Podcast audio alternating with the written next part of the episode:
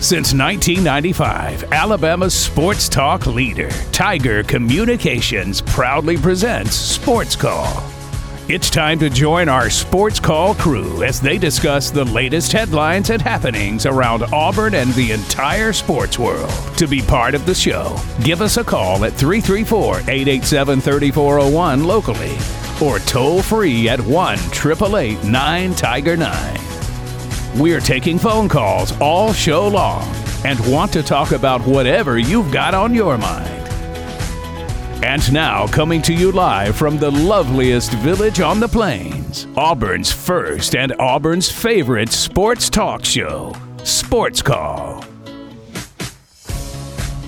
Welcome, Auburn, into the Monday edition of Sports Call live on Tiger 95.9, the Tiger.fm, and the Tiger Communications app. My name is Ryan Lavoie, the host of the show. Today I've got Brant Daughtry and Tom Peavy with me as it is a victory Monday here on the Plains after Auburn defeats Mississippi State 27 to 13 to return to 500 on the season and get the first Southeastern Conference win of the Hugh Freeze era here at Auburn. We'll be talking all about that Auburn and Mississippi State game, what we saw from the likes of Payton Thorne, the Auburn defense and company, still things to work on, but again, the things that we liked about the game as well uh, as Auburn gets set to trying to go to Nashville and beat the Commodores in Nashville for the for the first time in almost two decades. So we'll talk a lot about Auburn, Mississippi State. We'll review some of the other action in college football this past weekend. And at 4 o'clock today, Chris Gordy of the Locked On SEC podcast will join us, and he'll preview the upcoming week in SEC football. There's a big one in Tuscaloosa this weekend that will likely decide the SEC's Western Division.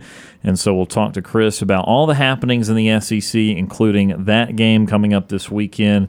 And of course, we want to hear from you on the Orthopedic Clinic phone line at 334 887 3401 locally or toll free 1 Tiger 9. As always, on the Monday show, towards the end, we'll have our best and worst of the weekends as well. Ryan, Brant, and Tom with you here to start another week of Sports Call. Let's get to it. Brant, how are you, sir? I'm doing good, man. Uh, like you said, uh, nice to have a victory Monday. Haven't had one in a little while, so.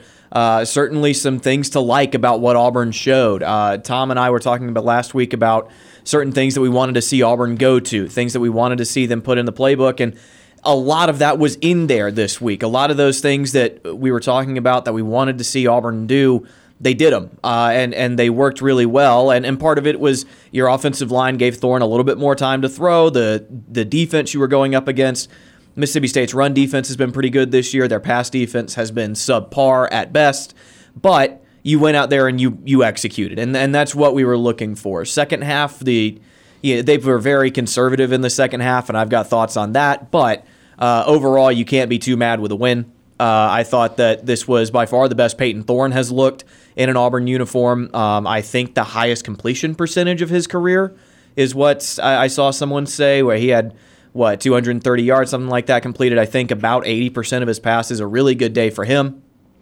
Certainly the most comfortable he looked, and again, part of that was the offensive line was able to keep him clean, but uh, definitely everything else came together as well. So overall, from the offense, this is the first time where I've seen the offense and gone, okay, you can build off of this. You have shown me something that I wanted to see.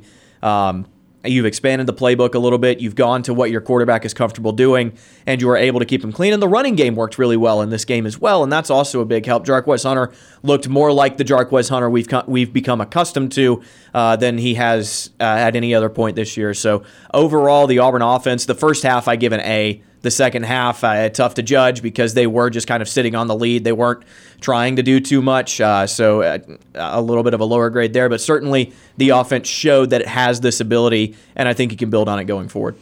So I take it you're doing well then. I'm doing well. I am doing well. Uh, Tom Peavy also on the show today. Tom, how are you? I, I'm good. Uh, yeah, very good to be back here in studio talking about a win. Uh, I also uh, pretty much everything Brent just said right there. I really liked what I saw from Peyton Thorne. I liked what I saw from Jarquez. Liked what I saw from the offense for all but the last quarter. Well, I mean, they only had one possession in the third quarter, so hard to really say much about the third quarter. But uh, fourth quarter yeah, uh, Hugh Freeze addressed that today. Uh, was that today that he had the the yes. press? Okay, so he addressed it today. I understand what he was saying. I don't necessarily agree with what he was saying. I'm in the same boat, but I understand what he was saying. Um, I think the fourth quarter definitely left something to be desired, but you still got the win, and it is what it is. You got you got a much needed victory, and you move on to the next. So, uh, overall, great weekend, great Halloween party at uh, at Fat Daddy's. I got to see Brant. Yeah, I, I made an appearance. Brant made an appearance at Fat Daddy's. Got, Yeah, he my- got to see me in costume. Yeah, my, my older brother was in town. He loves Fat Daddies. Uh, went there a lot when he was in college. So we went downtown, hung out for an hour or two, and then on the way back, you know, I, I live out on Wire Road, so we rode by Fat Daddies, and we decided to stop in there for a little Wait, while. let's so- go see Tom. Yeah, I was hoping you were Heck working the bar.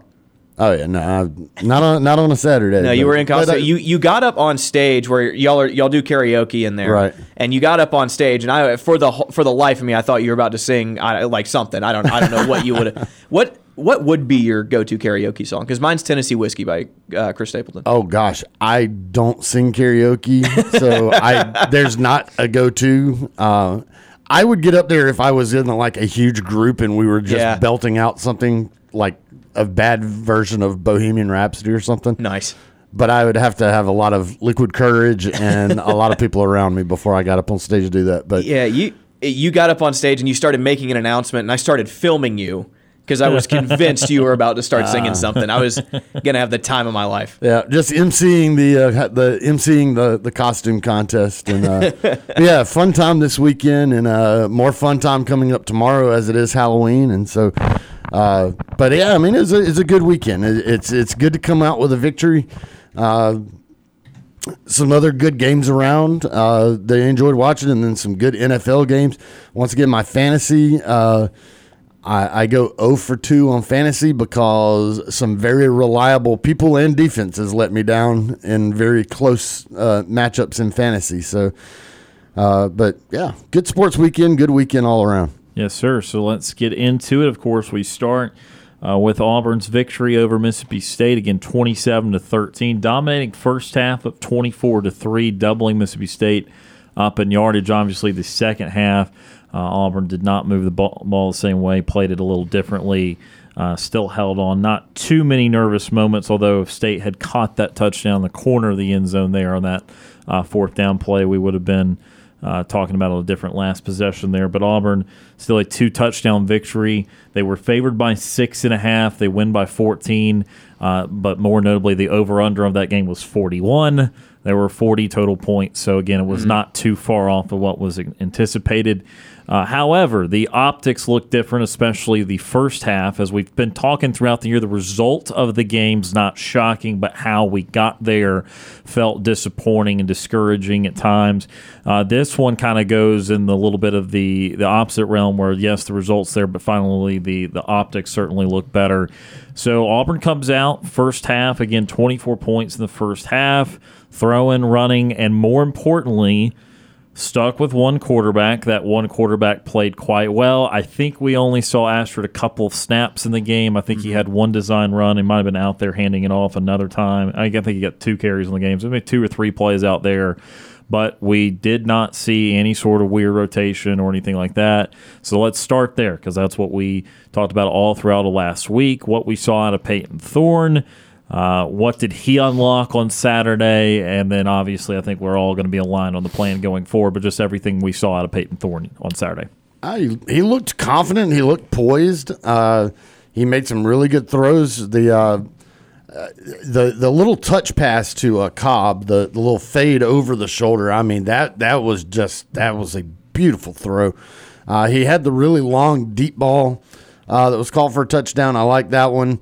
Uh, the first touchdown was an underthrow that uh, that the wide receiver makes Shane a, Hooks, yeah. uh, Hooks makes a good catch and then just powers his way through a defender to get to the end zone. So an underthrown ball there, but um, the other two, and especially the touch pass to Cobb, was a thing of beauty. Uh, I saw a lot of, I saw good things. I saw some good passes. Uh, I saw some poise. Still, a couple of times that he got out of the pocket a little too early. Um, I think that still has to do with some uh, not being hundred percent confidence with the protection that you're getting. But uh, I, you know, for the most part, I liked what he saw, and then. Uh, yeah, uh, you know, he looked poised. That, that's the biggest thing I can say is he looked poised. And then, of course, second half, you know, they kind of put the handcuffs on him. It felt like, and so you didn't really get to see a whole lot more of him in the second half. But first half of that game, yeah, he he seemed like a different quarterback. Uh, yeah, you have to think. I don't want to just downplay it because it's still an SEC team, but uh, I mean, it, it's Mississippi State. Let's be honest; their their defense is not of the caliber of some of the ones that they've seen lately. Still, he looked poised. He made some throws that that were really nice and got the job done. Yeah, I agree. This is by far the most confident and comfortable he's looked as an Auburn quarterback. Um, they ran some of those two man concepts, three man concepts that we've been talking about wanting to see. A lot more quick RPOs, especially early to get him into rhythm, and I think that's a good thing. Uh, the first touchdown, like Tom said, it was an underthrow on that, or well, it, more of a back shoulder than a true underthrow, but either way, Shane Hooks fought through what should have been pass interference and, and made the catch anyway. It's the type of play that I've been railing against, that RPO fade. I hate it, but it worked, so I can't be too mad at it in this play. His second deep ball, it was a great. It was Ja'Varrius Johnson that caught it, right? That was that was a true play action pass where Var just ran the ran a really good route, got lost the DB, and then Thorne put it on the money. I mean, it, it was really well really well done. And then, like Tom said, that wheel to Jeremiah Cobb out of the backfield, you can't make that throw any better. Uh, that was a dime, and it- overall, I think he looked a lot more confident. Um, I would have enjoyed seeing them open it up a little bit more in the third and fourth quarter because I feel like you had opportunities in this game to put them away, and instead you handed the ball off, electing to run time off the clock. When again, you, you've got a, a quarter and a half left ish, really a full quarter. Um, I, I wasn't too happy with that decision making, but I understand why they did it. Like Tom said, I understand, disagree, but understand.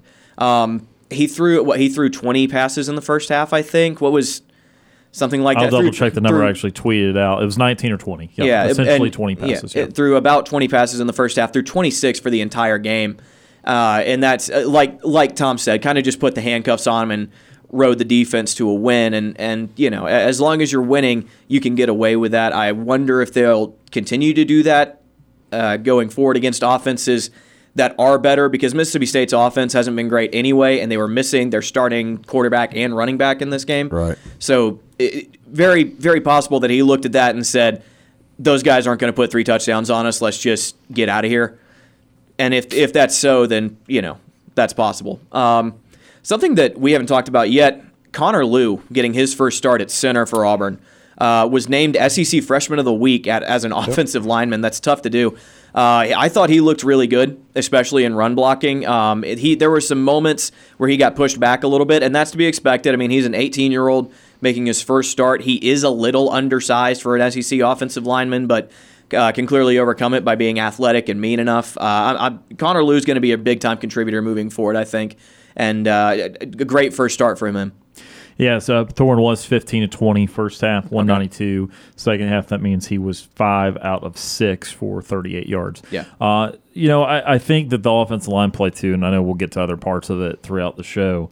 Um, they were doing some rotation on offensive line, which is Yeah. not something common, although it seemed to almost every single iteration of that seemed to work.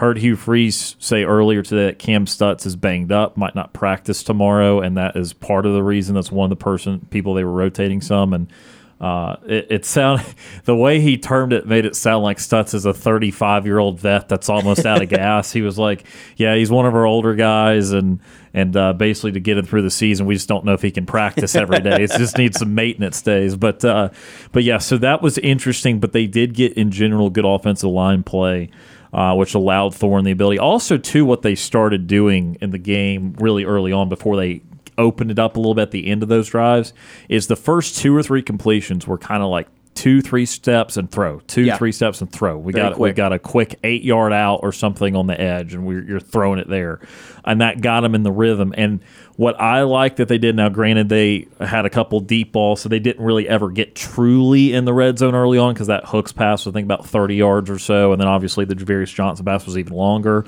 But even at the end of the half, when he throws the pass to Cobb, is they did not put Ashford in that that towards the 25, 30, 20 yard line package, and they let him be uh, be out there for the end of the drive. And again, like I said, I know that some of those are a little different because they didn't even get close enough to really warrant the package or wouldn't have been the package in previous weeks. But just building that confidence and stacking good drives. And uh, that's something where, again, he completed the first half. I mean, he was excellent. If you score 24 points a half, which they're not going to do all, all the time, but if you score 24 points a half, you're going to win all your football Yeah. games. That's winning football. Right. sure. And, and so they played a first half that we hoped and uh, I don't want to say expected all year long, but certainly we're hoping and wanting them to get towards.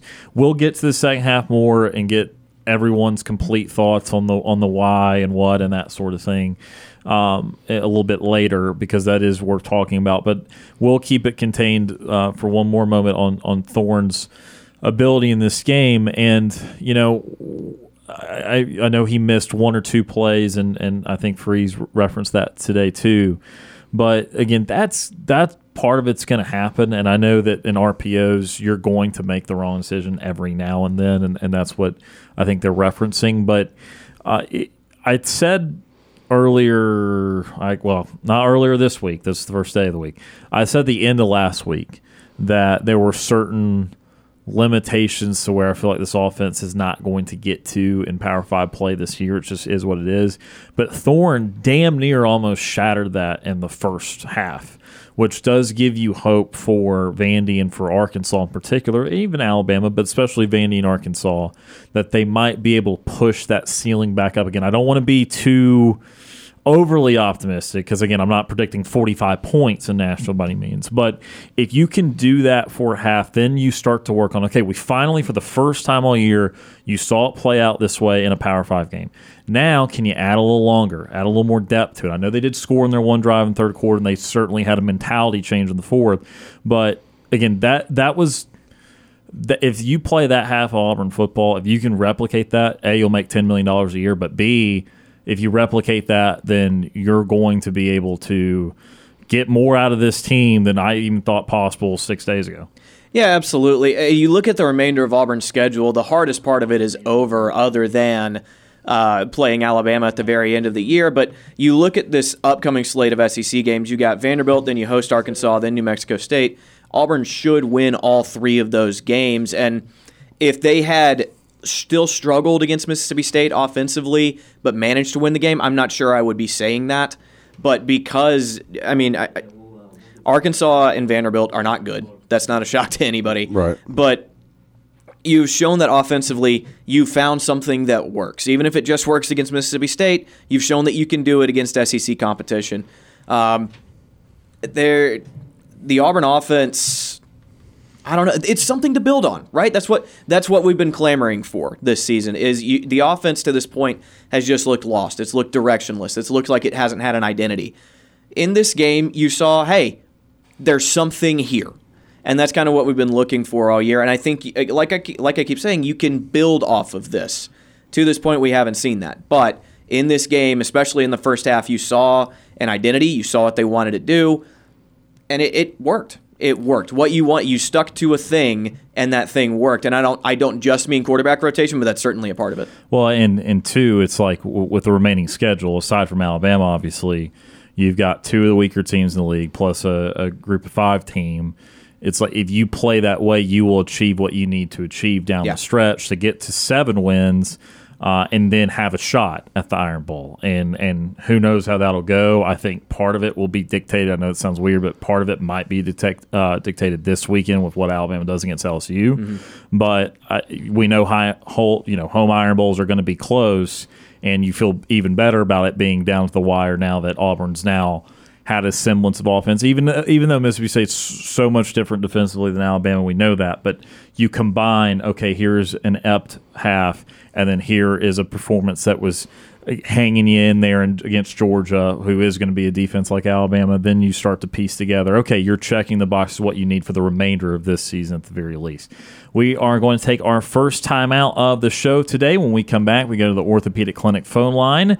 We'll go to Matt from Tallahassee. When we come back, you're listening to the Monday edition of Sports Call on Tiger 95.9.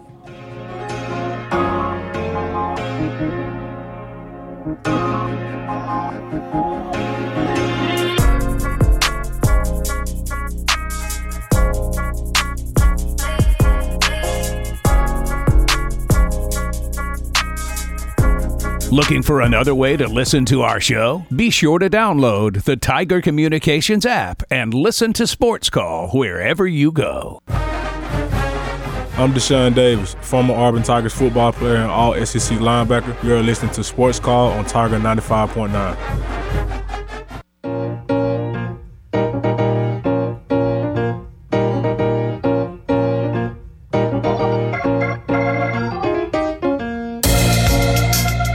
Welcome back to Sports Call, Tiger 95.9.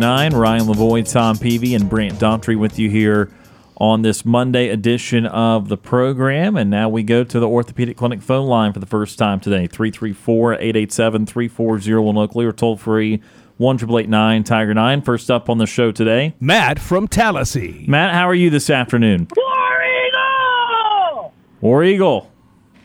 Hi, Tom. Hey, what's up?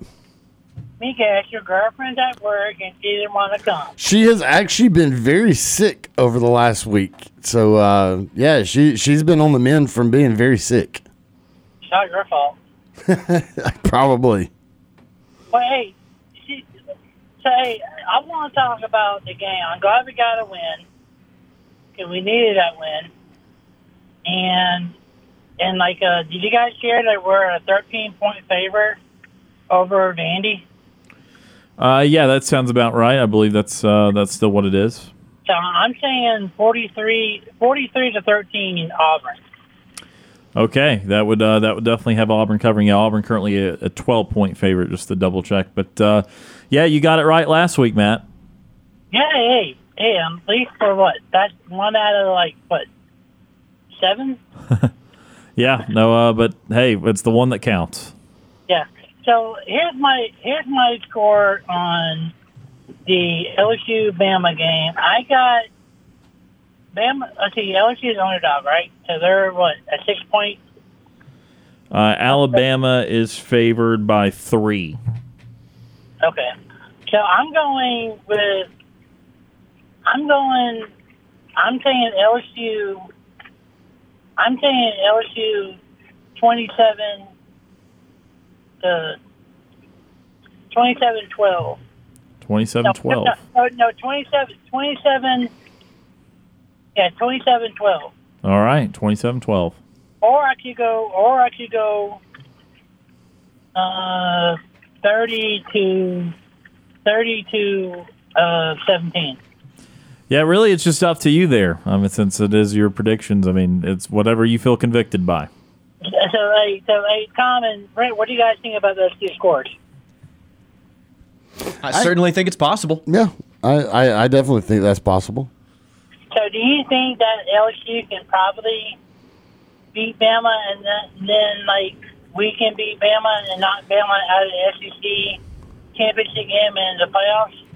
Yeah, so I think that uh, depending on what LSU does the rest of the year, if LSU is able to win this game and they win out, then it doesn't matter um, between Alabama and Auburn who goes, who wins that game, who wins the West. LSU would win the West if they can win this game and and win out. Obviously, if Alabama wins, though, I mean, it, Alabama's going to win the West. They'd have to lose twice. They're not going to lose to Kentucky, and uh, so they're going to be in good shape uh, to to win the West. So it is a huge game.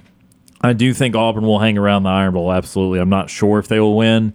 I, I still need to see mo- the offense consistently week in, week out here. I know it's Vandy. I know it's Arkansas coming up. But if they can play like the first half on Saturday and duplicate that over and over again, plus Alabama lose to LSU this weekend and no longer necessarily have the West on the line, uh, you know, I, I, the Auburn chances grow. Let me put it that way. But uh, I, I do think it'll be a very competitive game.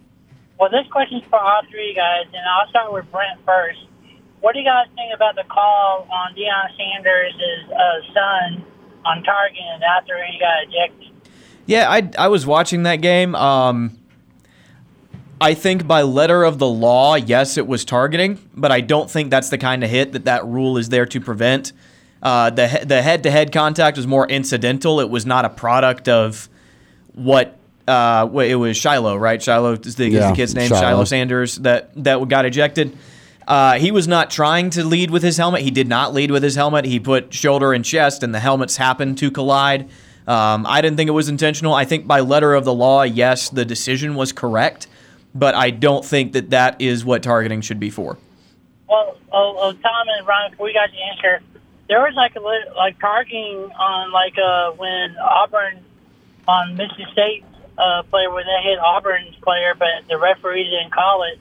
It is like a targeting on that, but the referee didn't call it. So what do you guys think about that?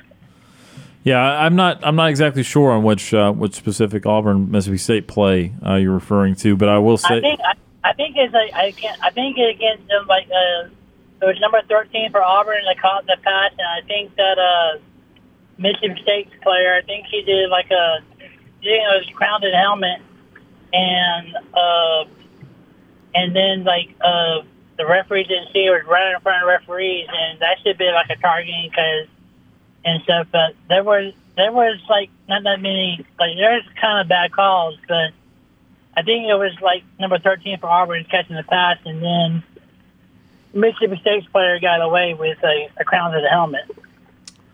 Yeah, I just I just don't remember that one. It doesn't mean it didn't happen, but I just I just don't remember that particular one on Rivaldo Fairweather. But uh, yeah, no, I, I back on the the Colorado play. Look, I. I I, I, this is a blanket statement I use for every single case of this, and, and there might be two or three exceptions where there's just an obviously poor hit. I've still never been a fan, fan of the ejection. I understand huge hits and that sort of thing being penalized from time to time, although I'm not even sure that was all the way in the spirit of the of the rule either. I would just say that with these targeting plays, I'm just not a fan of kicking a 19 or 20 year old out of a game for one illegal hit. I just don't think that it's ever made sense. I don't think it will make sense. Uh, I think it should be an unsportsmanlike foul, which means if you get two of them, you're you're disqualified. So you get one of those in a taunting, or one of those, or two of those, whatever. That's fine. But I just don't think that one hit, with the way they call it, should disqualify someone from the game when Yeah. it doesn't happen in the NFL. So I, I don't think you should have been disqualified, and that's just kind of a blanket statement I have with all these hits. So, hey, so Ryan and Tom, what do you guys think about the call on on the targeting call on Deion Sanders' son? I, I I didn't like it, but I, I'm I'm one of those that you know prefers you know if you're going to play football, then you got to play football. I don't think he was going after his head. I don't think he was intentionally trying to hurt him. Uh, I don't think that should be targeting. I definitely don't think you should be kicking people out of a game for making a football play. So, uh, Yeah. I I don't think it was targeting at all, and I, I hate that rule. Yeah. So Ryan, what do you think about it? Yeah, I already answered what I, I thought about. I think you, you've heard oh. from all three of us already. Yep. Oh, okay, so hey, so like, okay, say Auburn goes to a bowl and plays. Say they're talking about playing against Boston College. And I know I, I asked you guys this question before that Hank Brown will never play, but do you probably see Hank Brown probably playing a bowl game or probably playing next year because he'll be a redshirt sophomore next year, right? I, I I don't think Hank Brown will ever see the field for Auburn except for a day. Okay. All right. Well, hey, I was just like, my my battery's on my slow, so I'm gonna can I do a quick trivia question? Uh, yeah. What do you want the trivia on? Um, Do you want on Auburn Vanderbilt since they're about to play? yeah. All right, let's do that then. So the teams have played 43 times, okay? They played 43 times, and one of them was a tie. So they really, they've had 42 either wins or losses. How many times have Auburn won out of those 42 games against Vanderbilt? Uh, is it multiple choice? Sure, I'll give you a multiple choice. Is it A, 15 times, B, 21 times, C, 27 out of 42, or D, 35 out of 42? Uh, if I get this wrong, I'll take the blame. Uh, I say, I say, I say C. That is a very good guess, 27, but that is incorrect. Would you like another guess? Uh, B. B is correct. Auburn and Vanderbilt have a tied all-time series, 21 all. 21 21 and 1. I don't know if a lot of people know that. A lot of that damage was done in the 30s and 40s by Vanderbilt and 20s, Yeah. but uh yeah, tied all time. One more question for you, Matt. When's the last time? Do you remember what year Auburn last played Vanderbilt? Oh, I think me and my mom and dad went to that game. Oh, it has be 19 something. Well, it was, it was pretty recent. Gus Malzahn was the coach. It wasn't. It wasn't 2010. No, more recent than that. Had to be 19. Is there a multiple choice? I can give you multiple choice. Yeah, 2012. That's a B 2015, C 2016, and D 2021. I say 2000, uh, 2000 and the, the, the, fir- the first one? No, not not 2012. Although they did play that year. That's the last time Auburn lost to Vanderbilt. They last played in 2016. That was in Auburn. John Franklin III, LOL, started that game, and uh, Auburn won 23 to 16. Okay, so hey, who does Auburn volleyball play? They play they play Arkansas, right? Uh, I'm not sure. I know they beat Alabama over the weekend. I, I don't know who their who their next match is against. I know Auburn soccer's next is against Arkansas. Auburn soccer Yeah. beat Tennessee this weekend. Yeah. So what do you think? I, what do you guys think about the exhibition game tonight for the uh, women and then for the men on Wednesday night? Yeah, you know, I, I I've not uh, read up too much on the the women's exhibition for tonight. I know that uh, heard from Bruce Pearl earlier today about the the men's exhibition on Wednesday against AUM Auburn Montgomery.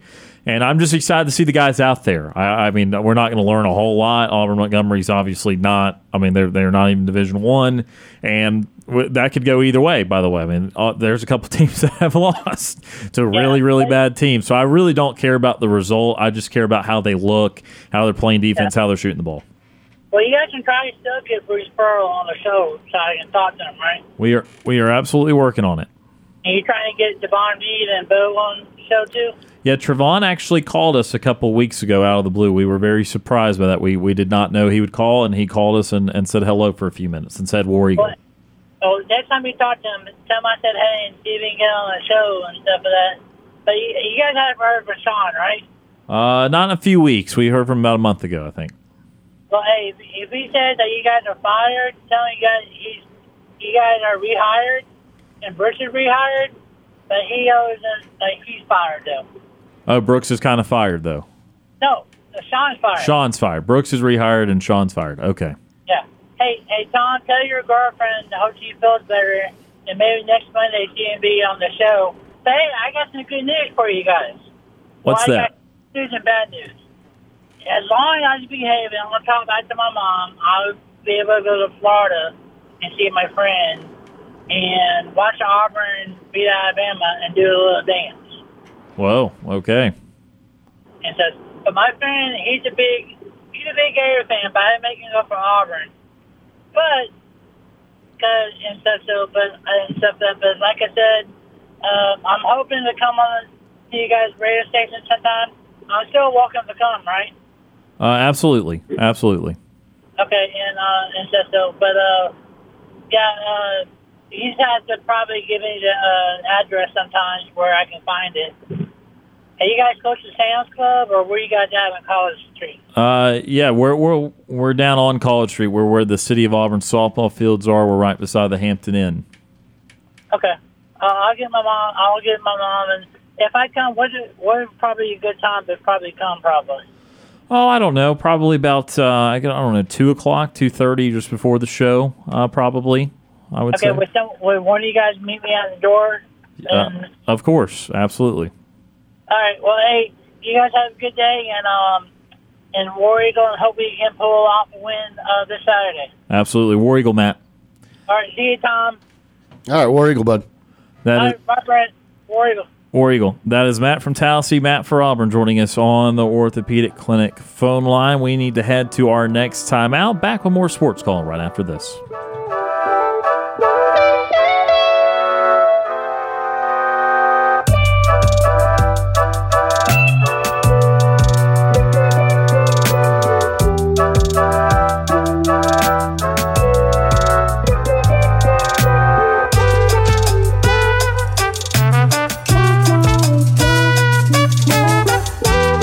Want to know how easy it is to listen to our show? All you have to do with your Amazon smart device is say, Alexa, play Sports Call Auburn. We're done paying the bills.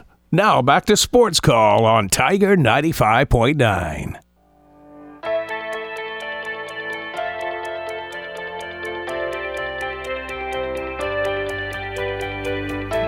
Welcome back to Sports Call on this Monday afternoon. Tiger 95.9, the Tiger.fm, and the Tiger Communications app, or if you're listening after the fact on the Sports Call podcast presented by Coca Cola. Ryan Lavoie, Brant Daughtry, Tom Peavy with you here on this Monday edition of the program. Let's go back to the Orthopedic Clinic phone line now 334 887 3401 locally or toll free 1 888 Tiger 9. Next up on the show, Ward Dam Steve. Retire Ward Dam Steve is with us. Steve, how are you this afternoon? Well, I didn't have to run out of alcohol, so that's a good thing. Good afternoon, guys. Good afternoon Good to afternoon. We we won, right? We won, Yes, we sir. did. and we beat the point spread. Yes, we did. Yes, and uh, I tell you what, they, that was a bad beat. If you had Auburn over forty-one, Yes. 'Cause State almost I mean, had that. Yeah. three points. I mean, you know, if you look at the score at the half, you've got nothing but all you need is fourteen points in the second half. Yep. And alas, a lot of running and a couple three and outs. And yeah. So I was wondering, guys, uh, just curious here, uh, did somebody leave Gus Malzahn's second half playbook adjustments uh, on the bench, the sidelines for Auburn? Yeah, I, I, understand the joke. I, I think that uh, obviously they went very conservative, and that's something we're going to debate on the show for sure a little bit later. But uh, they were backed up a couple times. It's harder to uh, it's harder to pass when you're at your own ten early in drives when you know that it's conducive to just trying to, to eat some clock. And I think they also trusted the defense. Mike Wright did make a couple really good throws, but I don't think that they were ever overly threatened by him because he never strung them together. He'd make a great throw and then he'd throw it to no one in particular. And so, uh, you know, they, they certainly did not uh, excel in the second half and did not impress, but I think they were they were comf- comfortable with the lead they'd built. Well, guys, give me your thoughts here on uh, Coach Freeze's comments uh, today uh, when asked about the uh, uh, rather anemic uh, second half scoring. And he says, I don't know, quote, how to be more aggressive. That's the possessions we had. That was it. So I would have loved to have had some possessions like we had in the first quarter, uh, but I promise you I was not going to be aggressive up two scores on the five yard line or the three yard line unless something crazy happened and there'd be a tip ball and all of a sudden momentum flips. Uh, I, I don't like playing scared. You know, uh, that's one of the things. Even though I couldn't stand uh, Coach Spurrier, you know, he just he kept on scoring. You know, in fact, he said it's up to the team to, uh, to stop us. Right? Yeah, I mean, look, I can provide, and still I hesitate because I want everyone to get their word in at the same time. I, I hesitate to go deep dive into it because I do think we have a little bit of differing opinions here. But I think that uh, obviously he does quote know how to be more aggressive. I, I think he uh, he knows how to do that. He was not willing to, and that's a choice that ultimately went okay. If Mississippi State had continued to come back, that would have been problematic. I think, in his view, the the one point I'll go ahead and make is say, in his view, they had already had a productive passing attack. They'd already had a productive moment. If they turn the ball over there, the confidence can go awry pretty quickly. And uh, and if they do have that turnover, then obviously that ex- accelerates the comeback process. So, and you do that on your own side of the field, that backed up. So, I again, I I understand. I certainly understand why why people are frustrated about it. Again, I'm not as frustrated about it. Um, I think that this is one of the very very few times where being a little more conservative was okay because of what Mississippi State had on offense. I think if you had Will Rogers uh, in that game, I think that would have maybe egged Auburn on to do a little bit more and also would have been a little more worrying. So uh, I think they were really playing into the defensive side of things and trying to make Mississippi State earn the entirety of their comeback. Okay, I, I get that. Um, however, Tom, Yes. Ryan, and Brent, I watched. I was at, I was at a wedding, but I kept watching it on my phone, and you know, you keep getting three and outs. You know, uh, three plays, and you can't make a first down.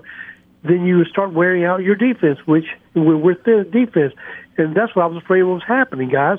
Uh, you know, and you can't keep on counting on the defense uh, to, to, to to hold them to fourth downs. You know, in fact, we only had uh, eight minutes of possession. I was reading this from Jason Caldwell. Eight minutes of possession time in the fourth quarter.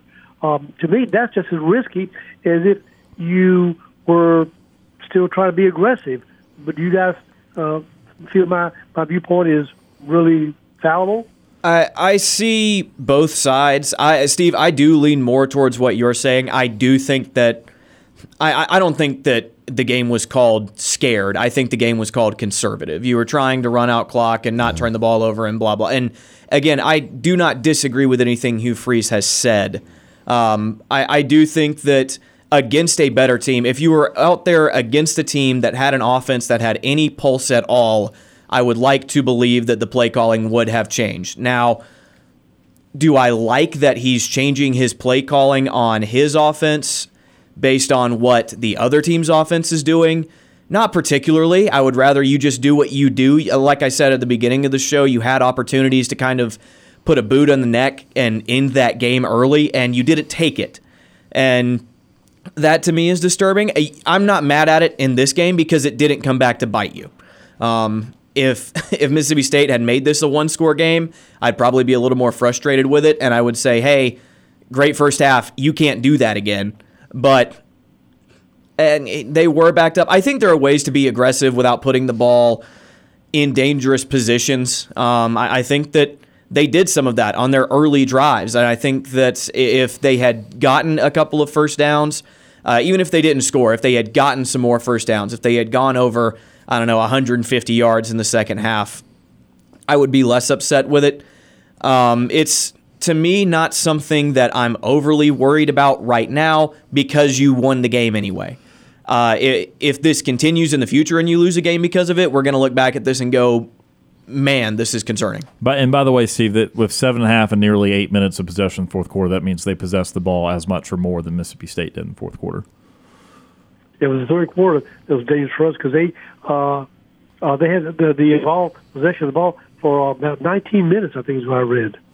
Uh, 19 minutes in the second half, something like that. I mean, the, time possession yeah. ended up very even for the game. So I, I, I, don't know the particulars of each each quarter. I know there was a couple long drives in the third quarter, one from Auburn, one from Mississippi State, but uh, from a time consuming perspective. But uh, again, I think it would, was pretty even with, with, time possession. I guess you know what I'm getting at, guys. Basically, as a long time uh, football uh, Auburn fan, and uh, you know, it just seems like this this coach was going to be different. And what made my different is I've seen this over and over again, the same the same show. You know, Tuberville second half, conservative. Uh, Chizik, conservative. Malzahn, conservative. Now, what I mean by that is we don't score near the, the points, if at all even, uh, that we do in the first half. And I thought this guy was going to be different. Where did I think wrong about Freeze? I think most coaches act this way. I, I, think because the Steve Spurriers of the world are not the norm. The, so the, the, Steve Spurrier is an anomaly. Yeah, I mean, I I don't think there's a lot of teams that chuck it up 30 in the fourth quarter um, unless they're trying to get a, a, second string or a one or two deep balls in there. But I, I mean, I again I get it, but I, I really would rather not have this be the entire conversation on the day after a win. Okay, all right, fair enough. Let's uh, uh, let me ask you guys uh, offensive player of the game? Payton Thorne. Yeah, yeah it's it's Thorne. Okay, I thought you might have picked maybe one of the receivers. Nah. No, the receivers played well, but I, it, Thorne's what, the one that got it to yeah. him, and he spread it around. Yeah, so I'm not going to pick one particular receiver. Yeah. I mean, Thorne had absolutely his best game as an Auburn Tiger. No argument. Okay, defensive player of the game. Um, uh, Keionte Scott really yeah. stood out. I think um, it it was really a a total effort, and that's such a cop out answer. But if I can't say Keionte Scott, then I mean, I, I think the front the, the front seven all played really well as well. Yeah, I, I, think you get a lot of names there. Uh, Sante was the leading tackler at 10. Mm. Scott, from his DB position, was the second leading tackler, which is which is not always a great sign, but for him on this game it was. Uh, they only allowed they allowed a couple big plays. They did force the turnover, but Zion Puckett that was really the only play made in the game. So, I yeah, I, I think there's a lot of different guys there. Okay, uh, play of the game for Auburn. Play of the game? Did you say play of the mm-hmm. game? Either defense or offense, yeah.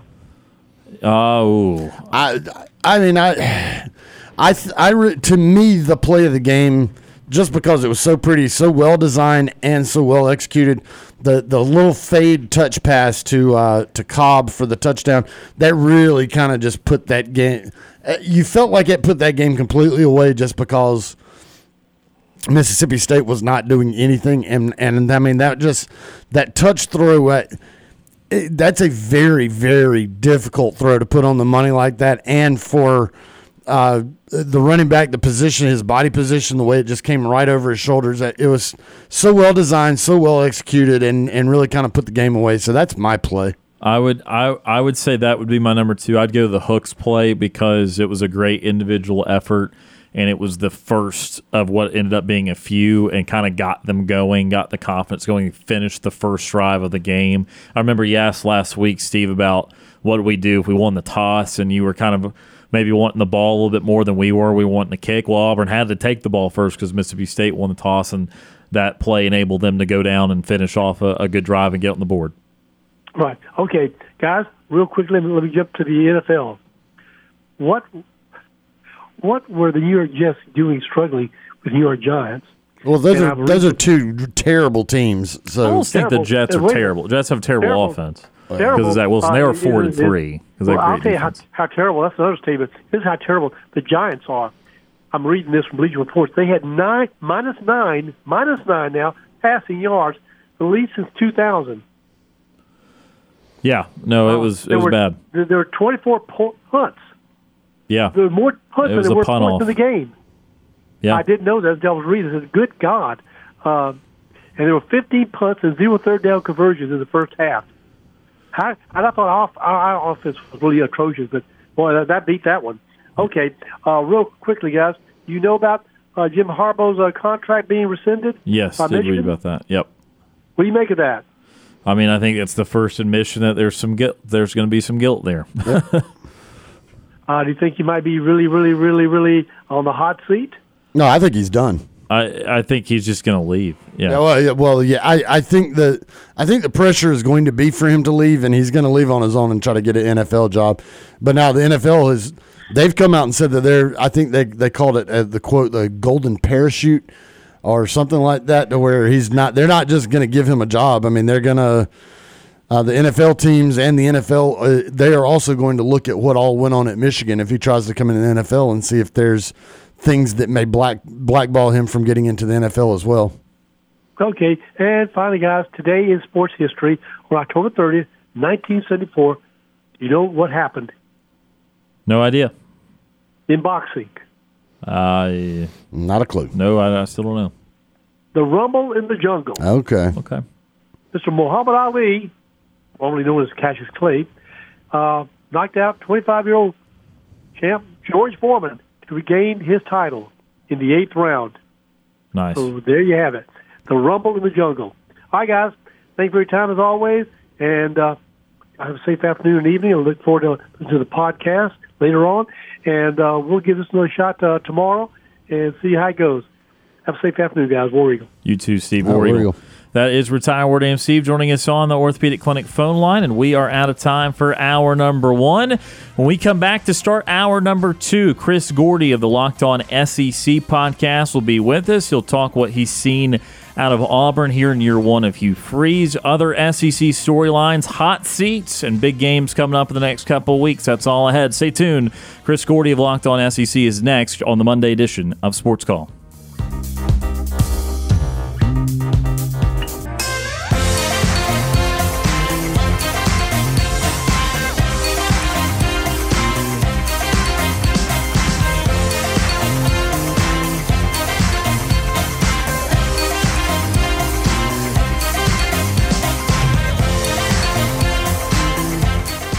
One hour of our show is in the books. We've got more to come. Stay tuned for another hour of Sports Call right after the break.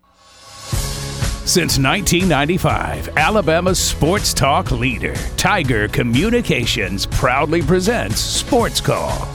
It's time to join our Sports Call crew as they discuss the latest headlines and happenings around Auburn and the entire sports world. To be part of the show, give us a call at 334 887 3401 locally or toll free at 1 888 9 Tiger 9. We're taking phone calls all show long and want to talk about whatever you've got on your mind. And now, coming to you live from the loveliest village on the plains, Auburn's first and Auburn's favorite sports talk show, Sports Call. Hour number two of Sports Call starting right now. Tiger 95.9, the Tiger.fm, and the Tiger Communications app. Ryan Lavoie, Brant Daughtry, and Tom Peavy with you here on this Monday afternoon. And we start hour number two by going to the Orthopedic Clinic phone line. And we now welcome on Chris Gordy of the Locked On SEC podcast, kind enough to chat with us here on this Monday. Chris, how are things in your world? Well, not great, guys. I'm in Houston where it was a, a balmy 89 degrees yesterday and 49 today. So, uh, you know, look, I guess cold weather means we're getting into the thick of football season where games start to matter more. But uh, I was enjoying the extended summer for a while, but uh, this cold weather's for the birds. Yes, and uh, we are just hours away from a cool down here in, in Alabama. That that cold front headed our way for sure. But uh, it is heating up in the college football world. And Chris, we want to start off. Uh, obviously, we, we will get to some of these big matchups in the conference this weekend. That Bama LSU game in a little bit, and uh, some games with Georgia coming up. But we do want to start with the Auburn Tigers, four and four on the season, uh, get their first SEC win against Mississippi State. Just what have you thought about the Tigers this season? Well, I mean, you know, thanks to Payton Thorne for finally showing up and playing like he was supposed to. Uh, would have been nice for him to play like that earlier in the year. I, I kid a little bit. I mean, I know it's been a combination of things. Uh, the offensive line's been inconsistent. The receivers have not been very good, and it's just been a whole combination of things. But you know, when I talked a couple weeks ago about you know surprise players through the transfer portal and all this, I mean, the SEC's had a pretty good hit rate in terms of guys who've come in via the transfer portal and, and been great successes. And you know, you look at Alabama last year, Jahmyr Gibbs going over from Georgia Tech turns himself into a first round pick. You know, Jameson Williams, the same thing. I mean, there's been a lot of great stories through the transfer portal. But uh, you know, I said a few weeks ago, I thought Payton Thorne might be, you know, if, if we were doing a top ten list of biggest busts through the transfer portal as far as like expectations, I, I think Thorne's been up there. I mean, it's just I, I really thought he was going to come in and solidify that quarterback job, but you know the way things looked through the first couple weeks, God, they they could have just rolled with T.J. Finley again if they really wanted to. I mean, it, it just was not good. But that said, I get it. It was Mississippi State. They're not very good either. They do have some good players on their defense, but just out of sync, out of you know everything. And it was a good offensive performance for Auburn after a bunch of lackluster performances so far throughout, throughout the year. So that was good to see. Jarquez Hunter, you know, really nice day running the football for him. And so hopefully this is something to build on because as we know, I mean, these next couple games for Auburn are, are very winnable games. And, and there is a, there is a world where Auburn could be sitting at seven wins going into the Iron Bowl. I don't think that's likely, but there's a world where that could happen. Chris, you touched on it a second ago. There, Mississippi State's defense, uh, their run defense has been pretty good. They've struggled in other in other areas. Do you think that this performance from Auburn was more to do with them improving on offense, or the Mississippi State defense not being up to the task, or a combination of the two? Yeah, it's a little bit of both. Again, I, I would hope that when you have offensive minds like Hugh Freeze and Philip Montgomery, that you know the the crap that they were putting out there the first few weeks that, that wasn't what you know, that they weren't sitting there going, this is the best we can do. I think they changed a few things up. We saw some things with protection changes, getting the ball out a little bit quicker this week and things like that. So, again, I'm hopeful. Like Payton Thorne, what he put on film at Michigan State, like we hadn't seen that guy really outside of the Samford game, but I'm not even giving him that. It was Samford. Um, we, we hadn't seen that guy until this week. So, yeah, again, is Mississippi State's defense not up to par? Sure, but – Auburn just needed a game like this to get a little confidence going, to get Payton Thorne feel like, okay, I am a good college quarterback, and and this is what we can do when everything's clicking. So, you know, I said it. I said it. You know, in the off season, guys, I I, I thought Auburn was going to finish dead last in the West uh, because I just thought that all the new pieces they brought in, it was going to take some time for chemistry and and everything to adjust and adapt. And maybe we're starting to see that now. Maybe the chemistry is starting to gel. They've they found their their five offensive linemen they trust most. Jarquez Hunter starting to run the ball well, and uh, and hopefully Payton Thorne settles in, and this is a, a sign of good things to come for him. So, Chris, let's look at a couple of the top matchups in the league here in the coming weeks, and especially let's start off with that LSU Alabama matchup in, in Tuscaloosa this weekend, which pretty much decides the West. Obviously, it was a, a shaky start out of the gate for LSU, but they've they've stabilized uh, really starting with that that second half against Missouri, and then obviously whipped Auburn, whipped Army as they should. But uh, LSU and Alabama, this, this this is an interesting one, Chris. What do you think about this one? Well, like if I'm making predictions for this game right now, I'm thinking it, this could very well look like that Alabama Tennessee game a year ago that ended what was it 52 to 49. Um, LSU's offense, look, LSU's got two two losses. The offense isn't the reason they lost those games. Jayden, Daniels has been phenomenal every single week that, that he has played football for for LSU, and it's just funny when I see some of these people say, "Oh, Michael Penix for Washington, he should win the Heisman." All this, I'm going that, that guy's had games where he's stunk, like or not stunk, but you know, not been lights out.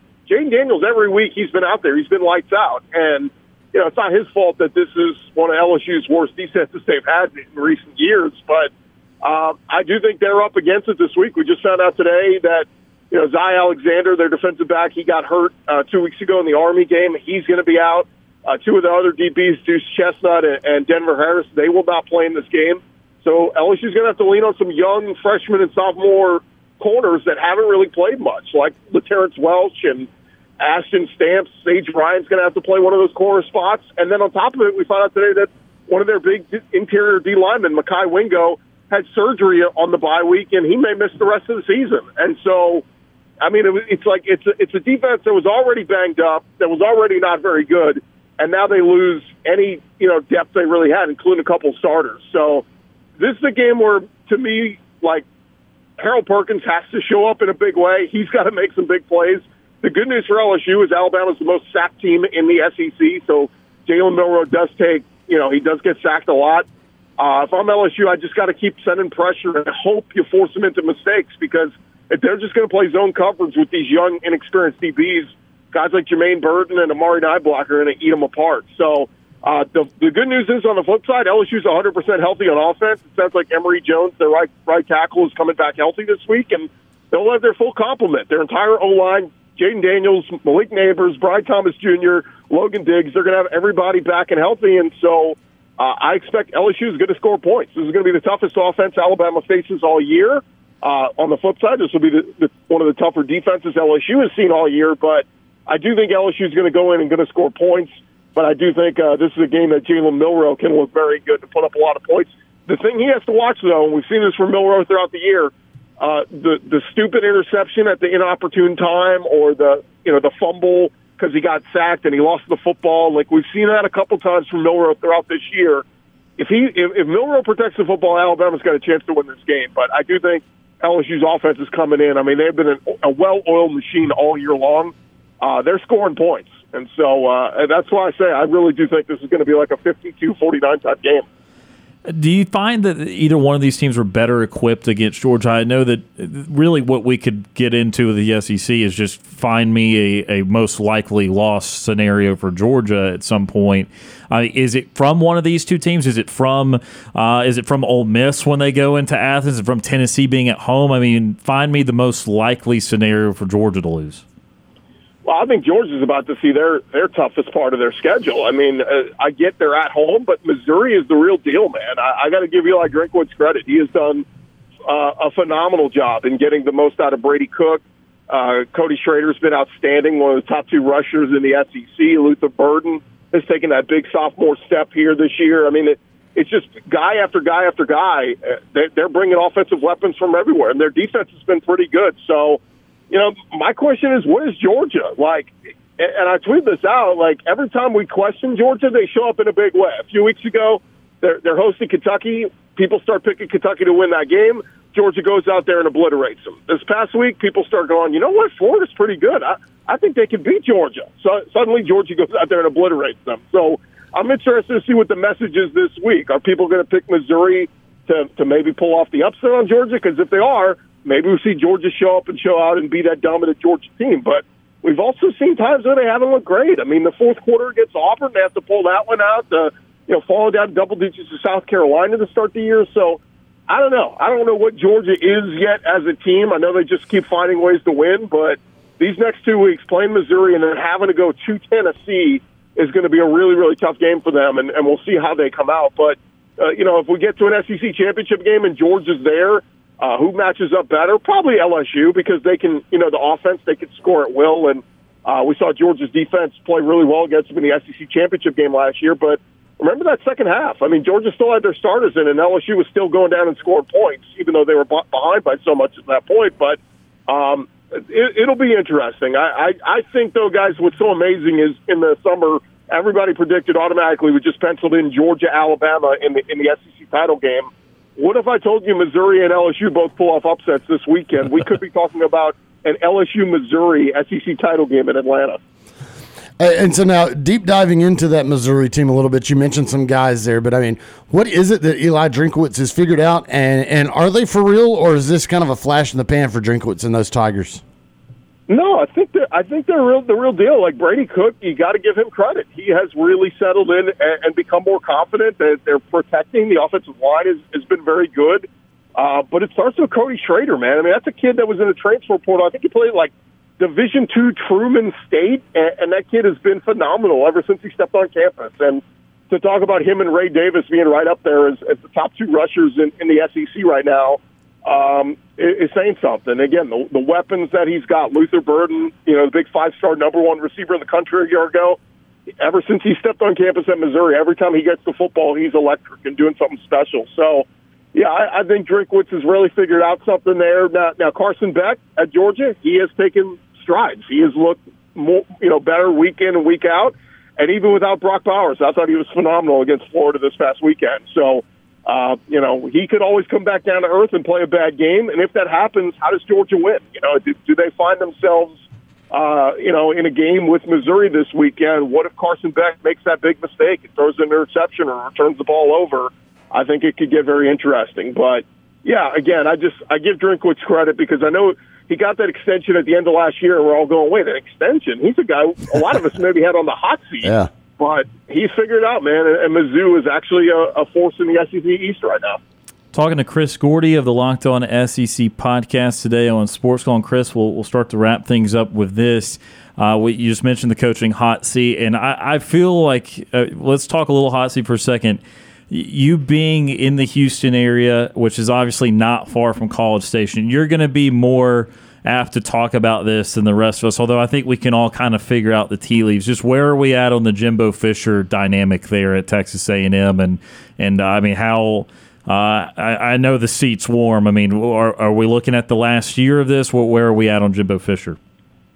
It, it all depends on what the expectations of the big oil and oil and gas the the big money people are that that are the big boosters over there at uh at A and M. Um, you know, I asked Cole Kublik about this over the summer. I said, I said, is he safe at seven and five? Cole said no. Um, you know, other people have said seven and five. He keeps his job. The problem is they're five and three guys. They got road trips at at Ole Miss and at LSU left on the schedule, and, and we'll see the Ole Miss one this weekend. If they if they lose in Oxford, I do not think they're going to beat LSU. Somebody brought up, oh, well, they beat LSU a couple times in recent years. Yes, but they've never beaten them in Baton Rouge.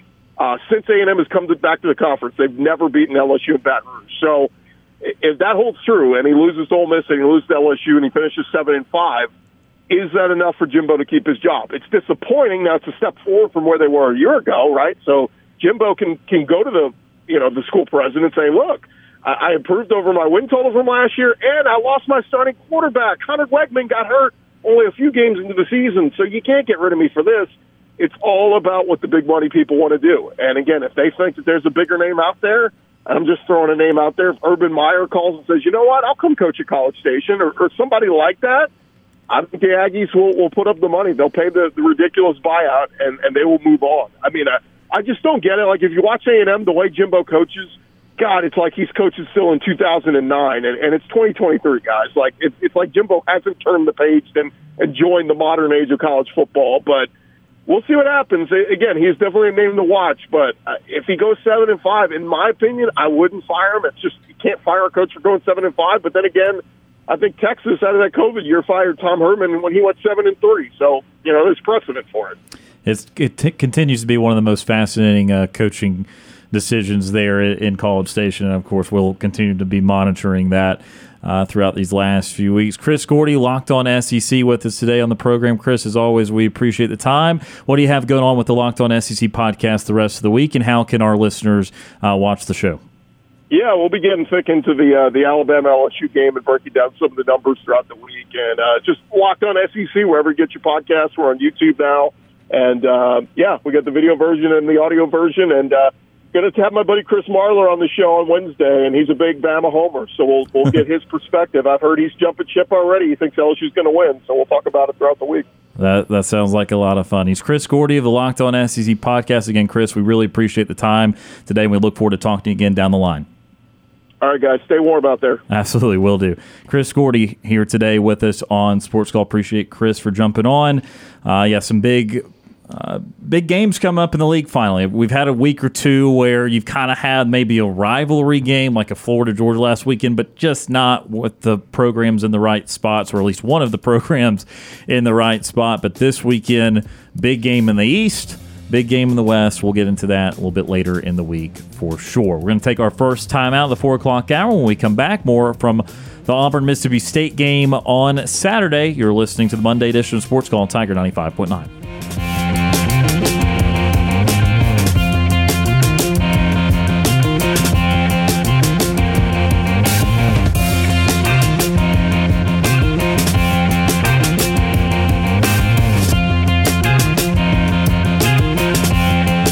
Sports Call is on the air weekdays from 3 until 6 p.m. If you are currently driving in a four door sedan, roll up the windows and turn up the radio. We're Auburn's first and Auburn's favorite sports talk show. I'm Jeff Whitaker Jr., former Auburn Tigers defensive tackle and national champion, and you are listening to Sports Call on Tiger 95.9.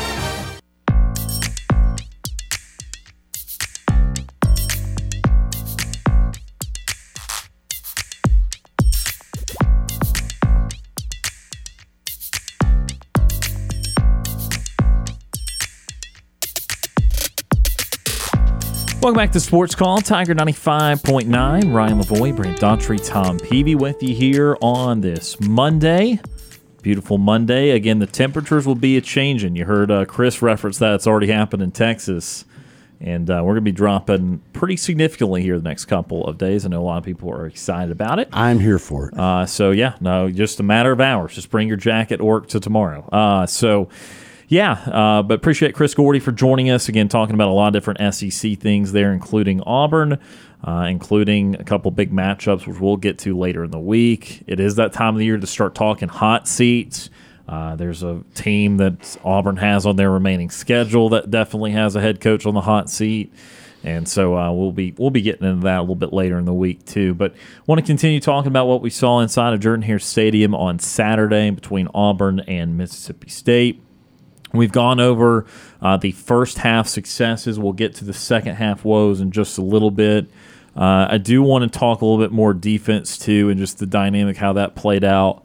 Kind of an interesting game because there was a couple big plays to be had by Mississippi State. There was, it, it was not very many here: six yards, eight yards, five yards, four yards, six yards for their for their drive or two that were successful. It was more like 37 yard pass, incomplete, incomplete. 15 yard run, incomplete, incomplete. Field goal. I mean, you know, I mean, it was right. it was something in there.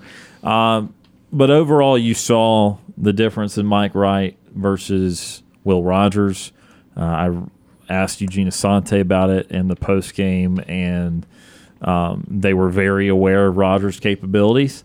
Uh, and what he had done against Auburn the last couple of weeks, so they were absolutely preparing for that. But obviously, they pre- prepared pl- uh, pretty well uh, for Mike Wright. Uh, again, thoughts on the defense. I know Mississippi State's offense, with what they actually had out there, was not exactly going to turn heads, but still a productive day from the defense. Yeah, the defense gave you what we've come to expect from this defense, especially against an offense that is as hobbled as Mississippi State's has been. I think that Auburn's defense has played pretty well all year long, outside of a couple of moments, but I think overall they've proven that they can keep you in games. They can do what a defense needs to do, and to this point, uh, definitely the defense in this game. They they get a if I'm assi- to assign them a letter grade B plus A somewhere in there.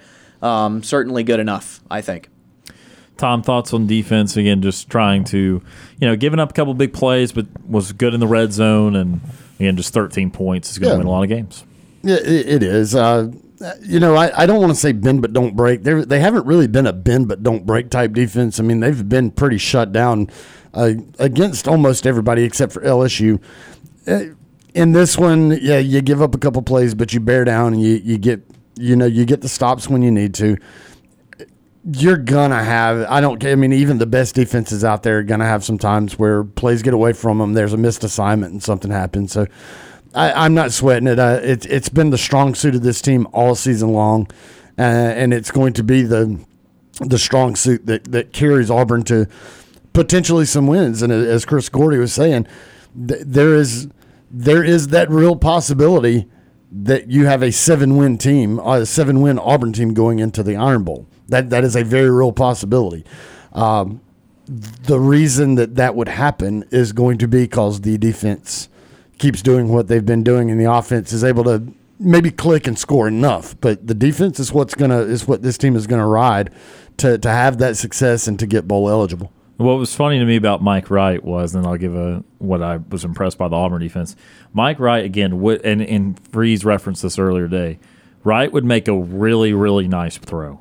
I mean, he'd make like a thirty yard uh, deep crosser that, as he threw it, like if your vantage points from the end zone, the receiver has not yet passed the DB yet, and he'd throw it and then it's perfectly receiver who just passed the DB. I mean, kind of, kind of the, almost like the throwing open stuff that you see in the NFL. that's like, what I was gonna say, throwing what, what a what a throw! And then all of a sudden, the next pass, I'm not even sure who it was to. it, was just- it would just Yeah. kind of go straight in the ground. I was like, okay, awesome. Uh, so you could tell that the play to play stuff was not there. What I what I liked about Auburn's defense was Mississippi State did try a couple of tricky things with an athletic quarterback. They did swinging gate quarterback runs, which were successful, but. I recall there was a fourth and one read option Well, they ran into each other. well, I was getting to that. in a second. there was a fourth and one read option. Wright could have given it, and if he gave it, it's probably first down, but he kept it. Yeah. While Auburn accounted for the quarterback perfectly, he slipped. He lost three yards into possession. What you're thinking of the third and five or oh, six in scoring range, they try to reverse, and the receiver kind of runs into each other. They run into run into each other, and it slows them down. Seeing that though, Auburn had it anyway. Even if there's no, even if there's no hesitation, yes, he might get around the first player. Auburn had three on the edge. They two DBs had one out on the edge, and they had that contained. I mean, it was it was perfect defense. So the couple of times Mississippi State had important late down situations, tried a little something different. Auburn contained it very well, and that's something you got to do against a running quarterback is not let them get outside and get these huge, massive gains. I know Wright still had a couple within the game, but in the key moments, uh, Auburn stopped them there in late downs. Yeah, that, that's the. There's been a lot of things that have impressed me with Auburn's defense, but the one thing that I have seen on numerous occasions, and again, I, I'm going to discount uh, a lot of the play, the majority of the performance against LSU. I'm going to discount, and I'm going to discount a lot of uh, what Jackson Dart was able to do with Ole Miss against them. For the most part, uh, Auburn's defense has been able to. They've been really good at staying home on those plays that go to the edge. Anything that gets towards the sideline, they are able to stay at home. It's you just mentioned it. They go to the edge. There's three dudes sitting there waiting for them. I have seen that happen time and time again. Where with Auburn's defense, where somebody will try to get out to the onto the outsides, and there's at least two or three dudes there waiting, and they can string that out to the sideline, or they just come up and make the tackle. Um, they've been great at that. Now, again, not all the time because Jackson Dart and uh, with Ole Miss and then LSU, they were able to exploit some of them not being there and, and making some runs. But for the most part, they've done a great job of, of staying at home, staying where they need to be, and not letting get anything on that outside to where a guy can turn the corner and then use his athleticism to get to make a play down the field. There's always somebody that feels like right there waiting on them. And then, of course, they're tackling you can get out there and you can have guys there, but you still got to make the tackle. I've seen a lot of defenses can have guys out there, and all of a sudden they can't get the guy down. The, this defense has been, for the most part, a very good tackling team. Yeah, I think part of it is the the kind of defense that Auburn's playing. Uh, we've touched on guys like Jalen McLeod and Elijah McAllister so far this year, how they haven't really been spectacular in pass rush, but they have been really good at setting the edge. And that's to Tom's point, they are able to to hold that space and to not get outflanked. And Auburn's also playing some really fast linebackers right now. They've got some pretty good linebackers in that front seven. And then I think there's the other symptom of it is your secondary is really good at tackling. You've got a couple of safeties that are not afraid to come up and help. Uh, Donovan Kaufman has been, frankly, better as a safety close to the line than he has in any actual kind of pass coverage this year. Um, so yeah, absolutely. I think that the tackling is fantastic from Auburn's defense, and I expect that to continue moving forward. I, I really like what the defense is able to do with what they have right now. Yeah. Uh, again, the, as you guys were mentioning, really the only performance that was poor for Auburn's defense this year so far has been LSU. And, uh, you know, Chris Gordy hit on it. I actually agree with that opinion. I actually think Jay Daniels should be the Heisman front runner, too uh, over Penix. And I, I don't, this is not a, oh, anti Penix, because Penix is great. And Washington football, I promise you, would not be undefeated without Michael Penix. Penix is awesome. Uh, but I do kind of agree with that sentiment that even in the Florida State game, I was looking up a little bit earlier, just to remind myself, Daniels accounted for 410 yards in that game. Yeah. And so I know he didn't have the, the touchdowns they needed in the red area, uh, but and we certainly know how the Ole Miss game was lost. It was not LSU's offense. Uh, so I, I, I'm not too caught up in the losses. Now, I think that Daniels will either be first or he will not win it, period, depending on how the Bama game goes, because I do think they need to win. This is just how the award is. But I do recall Robert Griffin III winning with like an 8 and 4 Baylor team uh, eight, nine, ten years ago, whenever. So I, I, I don't want to always be maybe most valuable player in a good team award, but you know, I certainly think that Auburn is excused for th- that poor defensive performance in LSU because of what Daniels is, uh, whether or not he's the front runner, still a Heisman candidate. So the good news is there's that does not exist on Vandy and on Arkansas and really on Alabama either. Oh uh, so that is good news in, for the Auburn defense. But again, I think it was. Look, I, I know that again we're not talking about achievements that mean Auburn goes on and wins.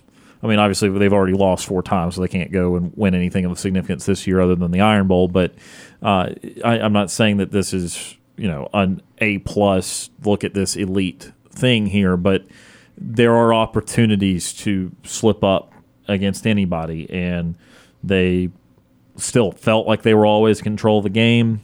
Gave up a little bit in the fourth quarter as they get you know had to be on the field a little bit more, but again, I think the defense has uh, earned their marks each and every game this year, and uh, did another good job on Saturday. We're going to head to our next timeout on the show. When we come back, we will get into the fourth quarter conversation. Uh, Auburn being a little bit more conservative in the fourth. Obviously, Mississippi State hanging around. We'll talk about uh, just just everything we thought with Auburn offense there in the fourth and why it changed and uh, what would be the move next time if they were in a similar situation. You're listening to the Monday edition of Sports Call on Tiger 95.9.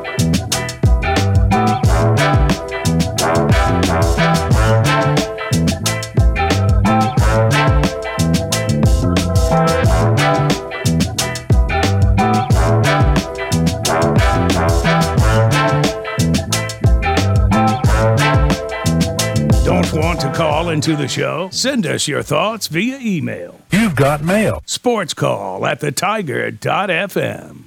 Let's get back to Sports Call on Tiger 95.9. Feel free to give us a call at 334 887 3401 or toll free at 1 888 9 Tiger 9.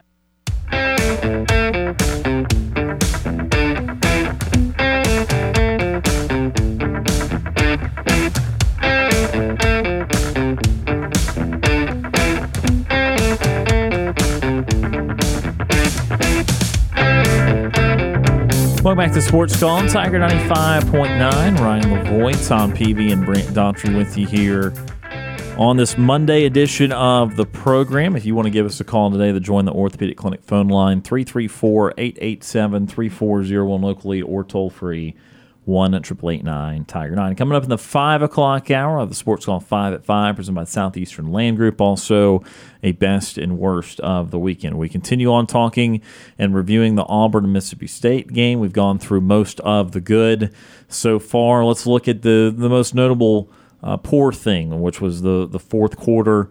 Obviously, no points for Auburn in the fourth, three in the second half. Uh, they did have just the one offensive drive in the third quarter, which did yield a, about a 50 yard drive that was a field goal. And then obviously nothing doing in the fourth quarter except for a couple long runs there at the, the very, very end uh, on, the, on the, with two minutes left, something like that.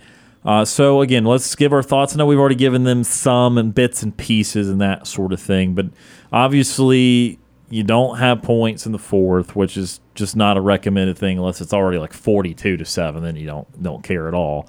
Uh, but this was a close enough game to where it could have potentially mattered. It ended up not. His Auburn defense did get the, the stop or two they needed at the end. But again, overall thoughts there with the fourth quarter, how it was handled. Yeah, you know, I went back and I looked at at what little I could find of it. it. There's just a ton of, well, let's just run the ball up the middle and hope something happens. Yeah, hope something good happens. But there's also uh, Hugh Freeze said he didn't want to put the ball in dangerous spots. They do throw the ball. They threw the ball a couple of times, and you know, there's one specific play that I saw where it's third and seven. Camden Brown runs a, a six yard stop route and has to co- turns his back to the line to the first down line and has to come back to the ball and is hit. It's a it's a gain of five on third and seven, and that's the kind of thing where if if they had just run the ball in the fourth quarter, I'd say, man, that's way too conservative. But you still got the win. But his the the reasoning of we don't we didn't want to put the ball in the air because something crazy could happen. Well, you did put the ball in the air. You threw the ball. It, this this occurred. You did it. Um, and and you still refused to do it after that, even though your quarterback was playing the game of his life, and clearly you were going up against a defense that had struggled against it. I don't. It's it's just a it's a mindset thing, right? To me, a two touchdown lead in the fourth quarter is not the time to sit on the ball. It is it is the time to say, "Hey, let's extend this. Let's go get more points." Because at that point, that game is still very much in question when it's what, uh, 27 to 13 in with 15 minutes left to go in the game, something like that. That is still a game. That is still a very much in question football game, regardless of how bad the other team is. Um, so yeah, just a little bit too conservative for me. Um, again, I can't be too mad at it because you won the game anyway. But going forward, I would like to see something different for sure. Yeah. Um, again, I'm going to say I watched what what he said. Uh, I don't know what reporter that was that asked the question today that Hugh Freeze like really kind of got angry ish. I know who it was. Don't need to be talking about it. Was it you? Nope. No. Huh. Well, anyway, a, a question was asked, and, and Hugh Freeze did not like the question, obviously, and, and he was very kind of angrily answering the question. And he was talking about, well, he talked about the third quarter, how they only had the one possession, and it was a score. And he's like, in the fourth, he was talking about where they took over and how they had bad field position.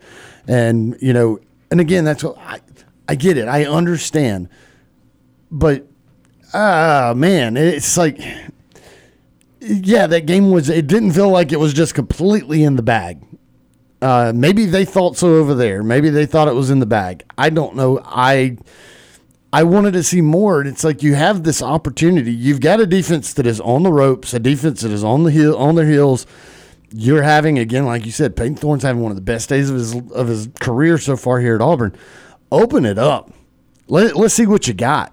You know, screw screw running the the points up or whatever. If somebody wants to say that, it's like open that thing up. I, you know, I get the down and distance thing and where you're starting, and but it just it it just felt so conservative. It felt Tommy Tuberville-ish. It, Yeah. it, it felt very. Let's just take the foot off the accelerator and let's just ride this thing out.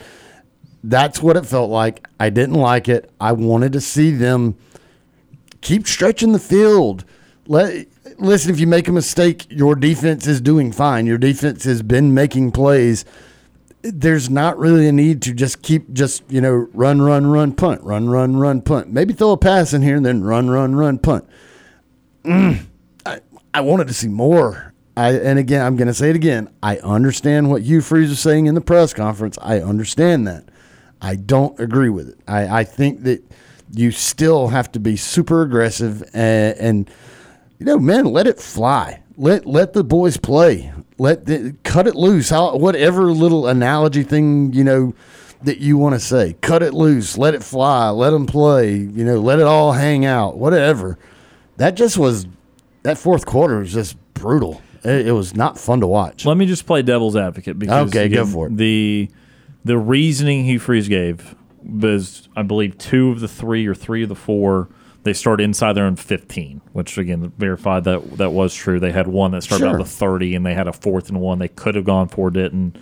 Um, say devil's advocate, drop back the pass, sack, fumble, recovered at the two yard line Sure. touchdown Mississippi State Yeah. 27-20. Say Auburn still wins. Yeah. Say Auburn still wins 27-20. What what's the attitude today on the show like? I'm just curious. I'm just curious like what say they still won. I'm not even going DEFCON 1 and saying they just absolutely blew the whole lead. But say one of those sequences it is a fumble or a turnover of any kind, 10 yard, 5 yard, 15 yard field, touchdown. And it's a one possession game.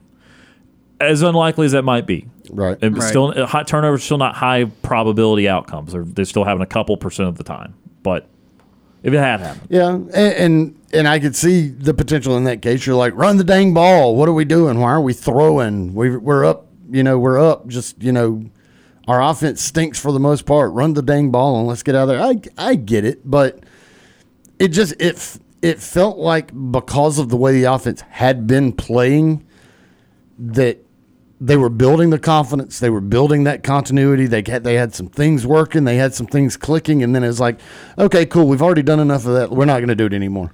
And Yeah. I'm like, ah, no, keep clicking. Keep I it feel clicking.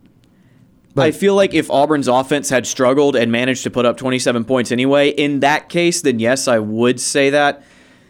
And I would be upset at that decision. But in that game, it just really didn't feel like a turnover was going to happen. The flow of that game was the offense was in rhythm. Payton Thorne was on fire. I would have I would have rather died by handing over the keys than say death by a thousand paper cuts because your defense can't stay off the field because your offense can't stay on it. And that's what concerned me is that the the more that that offense just could not or would not seem to move the ball. Yeah. That Mississippi State's going to make a play, and they and it they darn near did right there in the Yeah. fourth quarter, but they just didn't complete the pass. You know, you start really getting into some sketchy situations where you know they make a play here, they make a play there, and all of a sudden now you're chewing your fingernails off, and now you have lost your continuity because you have now decided to go away from what was working, and you're doing this one. Now we've got to go back and reset, and let's hope that we can find it again. Well, you already had it. Yeah. You, you had it. There's no need to then have to turn around and go, let's hope we can. uh, Payton Thorne can figure out how to throw a forward pass again because we had just quit doing it. You know, he was doing a great job and we've gone away from it. Let's just hope now that he can still throw a forward pass because now we've allowed a score and we need to kind of stretch this thing out.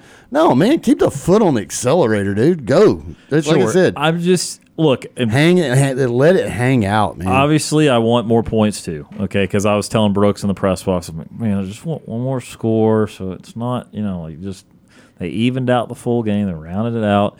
I get it. I totally get it. Um, I think this was born out of. I, I I'm going to say it was born out of one other thing that Hugh Freeze did not suggest. It's just going to be my opinion.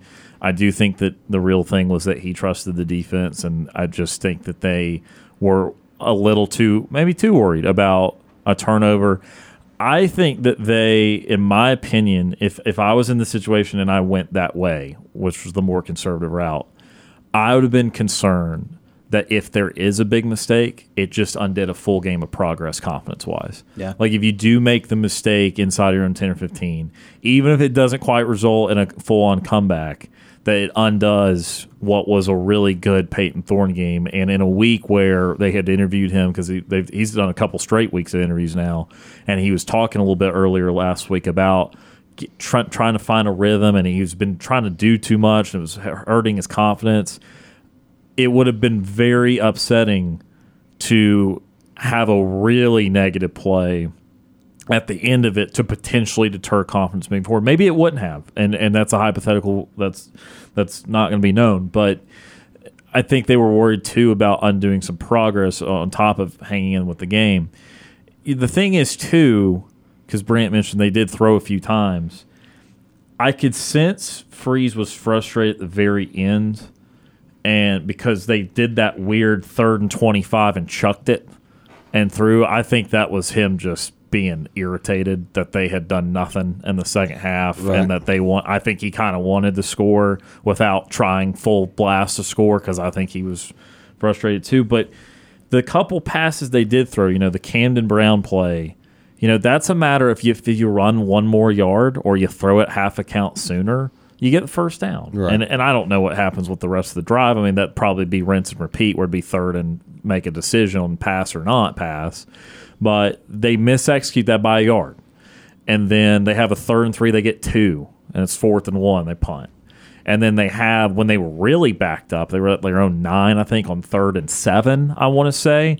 They threw a play action pass to I think Brandon Frazier, and it was complete. It was a first down, legal man downfield. Then it was third and twelve at your own four or five yard line. And so even within that, they were yay close to actually still moving chains. And I, again, I can't predict what's going to happen the rest of those drives, but getting out of the shadow of their own goal po- goalpost to where they could have put the test their philosophy on if they really wanted another touchdown badly or the throw or not. But I will say, of the five or six throws we saw Thorne in the second half, he was still looking pretty good. And that's also why it's fair to say, well, if you'd kept throwing, I, I have no reason to think he would have all of a sudden just had a huge, hugely bad moment. I mean, it's Right. fair to think that with what we still saw in the second half, that he was still dialed in. But but see, and, and but like the things that you're talking about, i- and I think we said that we don't want to say that it was too scared or scared of making a mistake and too scared to really push it. That's what it makes it sound like. Well, we're afraid we might make a huge screw up here and give Mississippi State some momentum. Well, then don't play. Don't play scared. Don't be scared to stretch it out. Don't be scared that Thorne is going to suddenly look like Jeremy Johnson. Don't don't be scared that Jarquez Hunter is going to cough the ball up for a scoop and score. Don't be scared that the wide receivers are suddenly going to get a case of butterfingers that's going to lead to a deflected interception. You know, don't be scared that the offensive line is going to suddenly not be able to block for for Payton Thorne. It's like if you if you have the confidence in what's been going on, then keep riding with it. Don't be scared that a mistake is going to happen. But now also understand being cautious. You've got you've got a lead. You feel like your defense can handle it. And again, this is why I say I I understand. I understand the philosophy. I just don't agree with it. Cuz you've got the lead. Your defense is playing great. They don't have their top quarterback or their top running back. You really don't think that they're going to make a comeback on you. So why really take the chances when you feel pretty confident in what you got. So, like I said, I understand, don't agree. I think it's also important to note that while we're debating this, it's not either you're full on pedal to the metal, we're throwing it 30 yards downfield every play, or you're just handing it off an inside zone every time. There's a, there's a spectrum to how aggressive you can be. Oh, sure. And I'm okay with taking a little bit off and trying to chew some clock. I just I feel like it, in the fourth quarter, and to Ryan's point, they did try a couple of things that got called back or didn't work or whatever, or were misexecuted, whatever the cause was. I, f- I still feel like they just got a little bit too close to that edge of overly conservative when I still wanted to see. I, I would I would I wasn't expecting Auburn to come out and post another 24 points in the second half, and I would be I'm okay that they didn't, but to only post three feels like you did go into a shell a little bit. And I think I, I think that there are ways to manage a game where you aren't taking as many risks, but you're still able to at least pick up chunk plays. You're still able to put some points on the board and chew the clock at the same time. I, I, I think the other thing that is that frustrates me a lot of times is on the third down uh, play calling. That's one thing we have ju- we have just harped on this offense and their inability to convert third downs. I haven't seen the numbers. I don't know what their third down numbers were like in this game. I would assume they're probably better than we have been seeing, but. Uh, it, it, it feels like on third, it's, they get in third down. I understand that it has Four to of eleven. Four, see, that's still not very good on third down. Um, I understand that your down and distance dictates what you do. I get that, but it, it feels like they are just. It feels like almost every time on third down, it feels like to me that they're just running the ball, and it's like, let's just run it, and not screw up, and let's just get out of here and let's punt it, and maybe we can play some field position, and like uh, I, you know, maybe you're like, hey, it's a pa- it's third down, it's a passing down. Maybe we can sneak a run in here and trick them. Well, you're not tricking anybody because it goes nowhere. It's like you would have been better off maybe trying to convert a pass, and if it goes incomplete, well, you're right back where you are when you just got stopped for no gain anyway. So uh, it's the Well, third, again, I- the third downs just bother me. I get again. I gave you the three third downs that they had to punt on in the second half. Right. Again, two of the three were passes, right. and one was a yard short, and one was executed correctly, but a a, a illegal downfield. Yeah, so yeah. I, I and and I'm I'm not just necessarily specifically, I guess, talking about this game. I'm talking about the propensity of what we have seen, kind of overall, uh, that has bothered me with their third downs. And it's just they, it's their third down offense is just not good. No, it's not. It is bad. It is really, really bad. And like I said, it feels like they just that a lot of times they're not taking real chances to try to convert it. They're just let's get a play and not screw up and punt it away. Well, and, and look, some of that is is the play calling and the decision run pass. Some of that too, by the way, though, is that when they really have to run the ball, they don't. No, yeah. They, they don't do it successfully. I mean, that, that's really been the, been the key, I think, multiple times in multiple games. We are out of time for hour number two. When we come back, we start the five o'clock hour by going to the orthopedic clinic phone line, and just after that, a little bit more. Uh, from college football this weekend. We'll hit on one or two other things from the weekend and also get to our best and worst of the weekend. You're listening to the Monday edition of Sports Call on Tiger 95.9.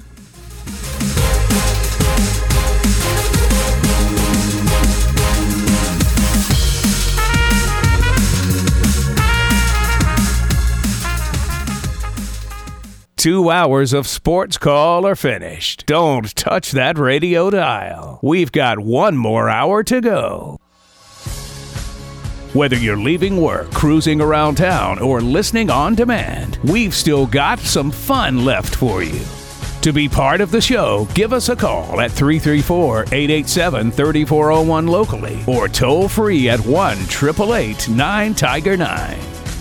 Auburn's first and Auburn's favorite sports talk show has been on the air since 1995 and is ready for 60 more minutes of fun. Now, let's get this hour of sports call started.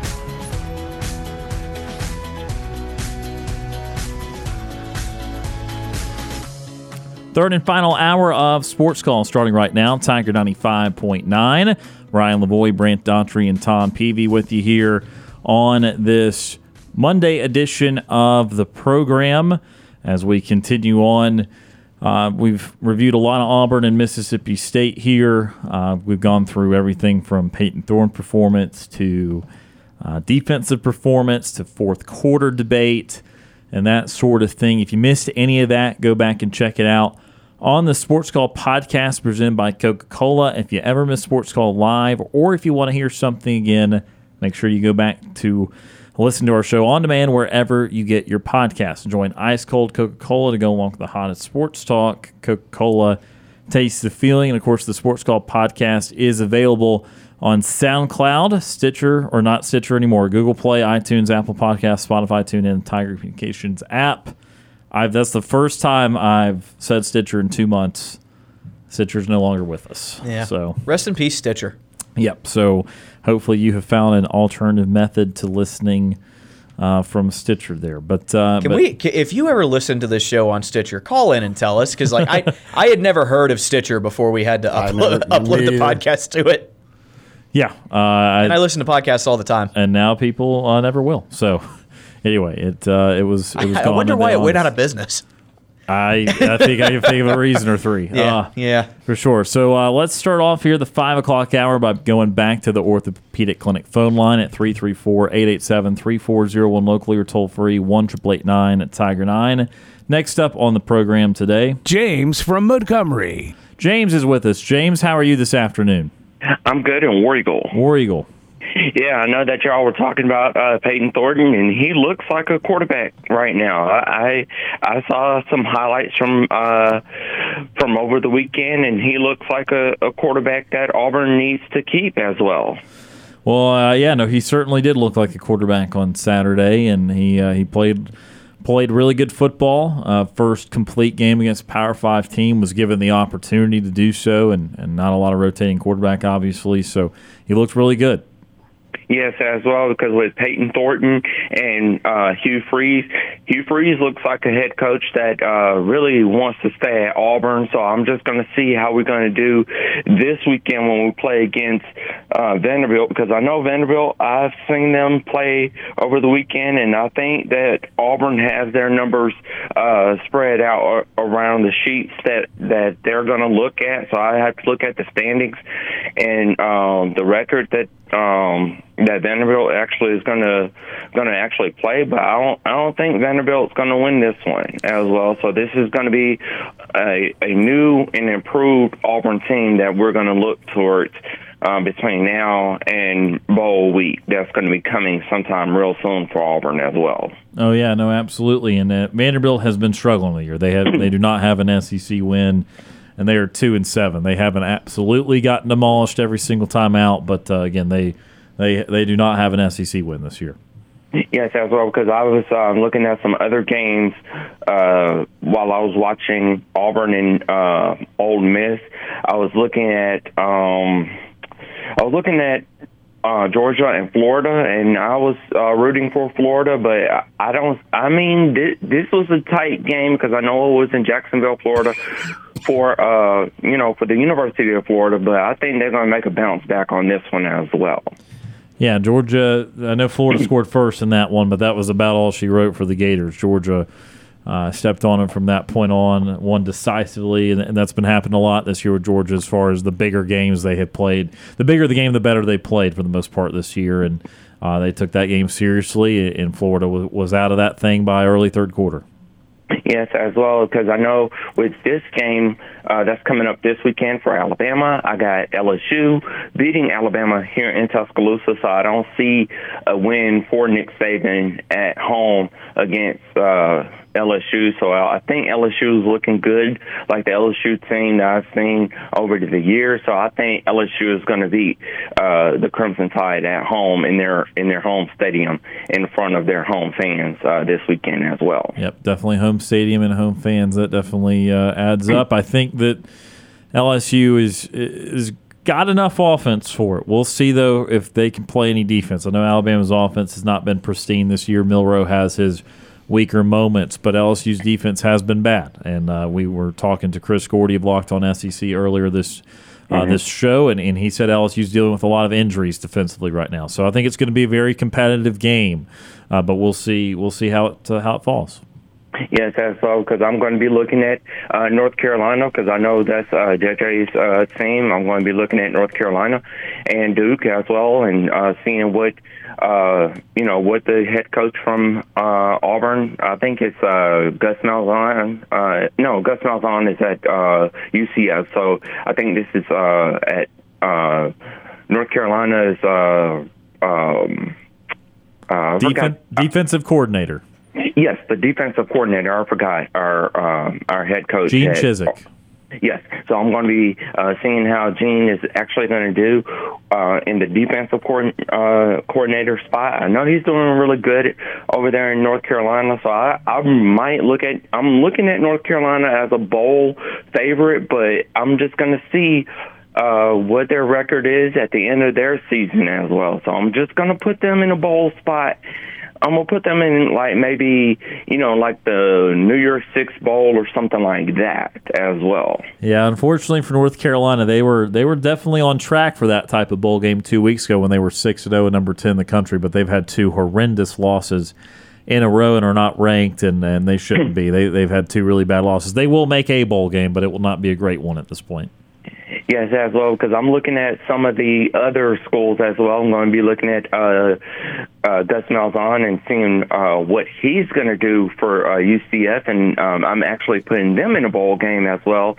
Maybe I'm putting them like in the in the uh, Tortitos in the Tortitos Bowl or the um, the um, it's another bowl game now, like uh, the um, uh, it's a bowl game they play out like in um, Tampa somewhere.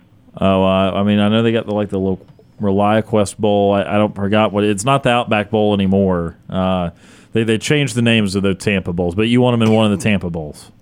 Yes, as well. If if they can't make it into a Tampa Bowl in Tampa, Florida, I might as well put them like in the um Cheez-Its Bowl. That's the one I was thinking of. Oh, I, yeah. I love yes, I love that one as well because um I've been watching the Cheez-Its uh, college bowl games for years. I like the name.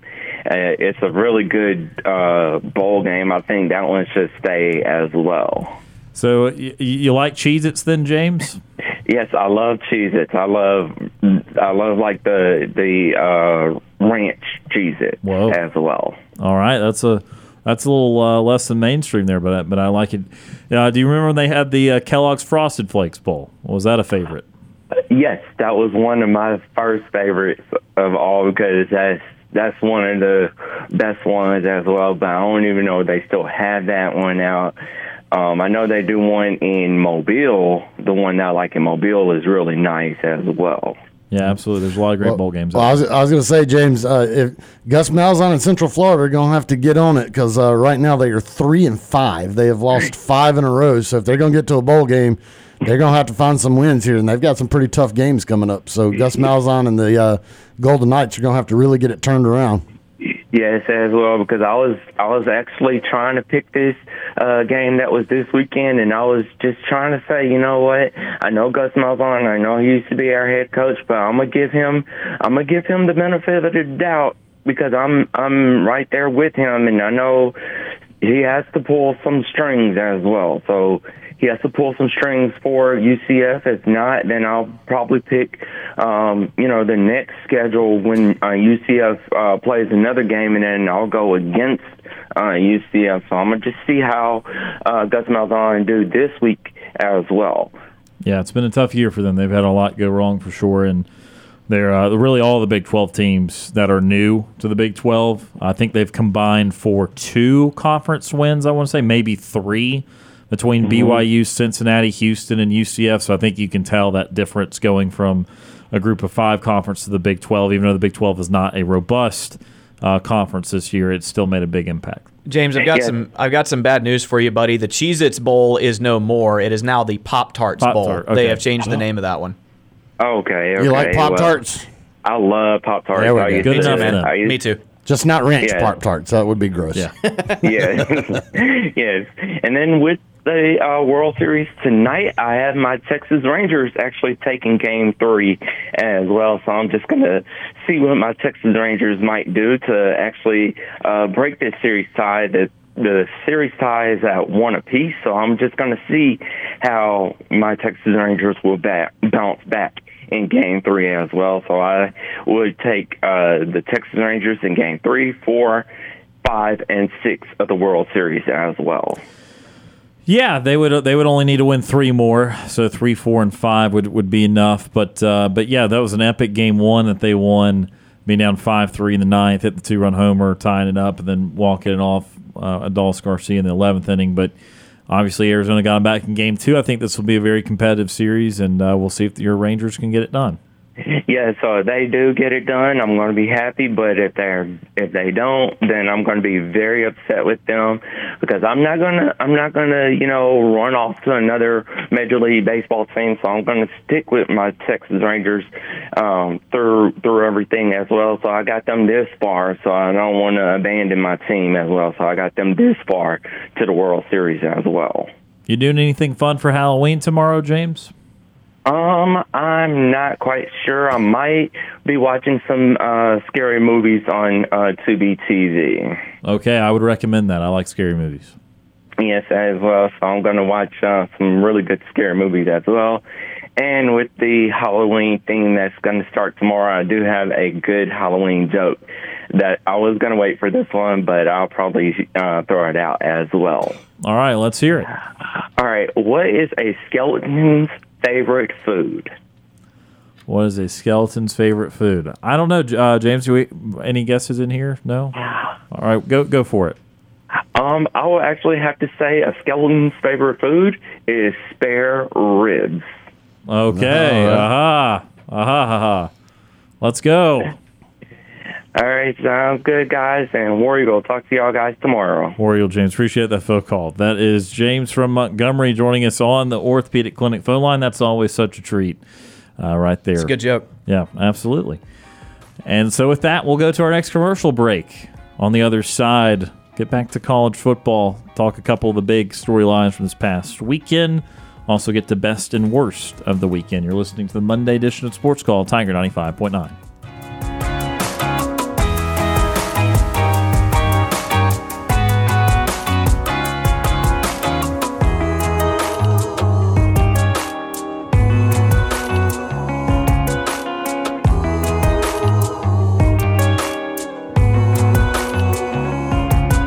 Sports Call crew wants to hear from you. Give us a phone call at 334 887 3401. I'm Corey Grant, former Auburn football and NFL running back, and you are listening to Sports Call on Tiger 95.9.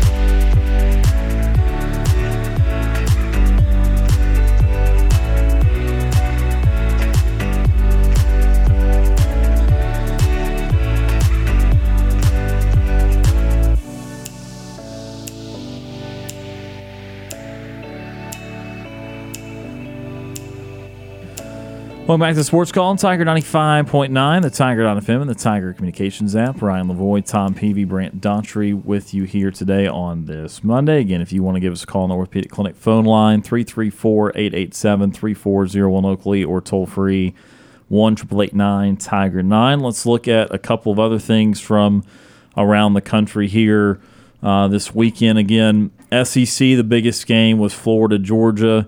Um, Florida scored early, looked like they were going to have a little bit of momentum, but Georgia, again, Carson Beck's been solid this year, and even without Brock Bowers, that was the first test without Bowers. Of course, they will continue to have the scale uh, ratcheted up a little bit, but Carson Beck passed the first test without Brock Bowers, and again, Georgia continues to, to seem to meet the moment whenever they're playing a, a little bit higher rated team.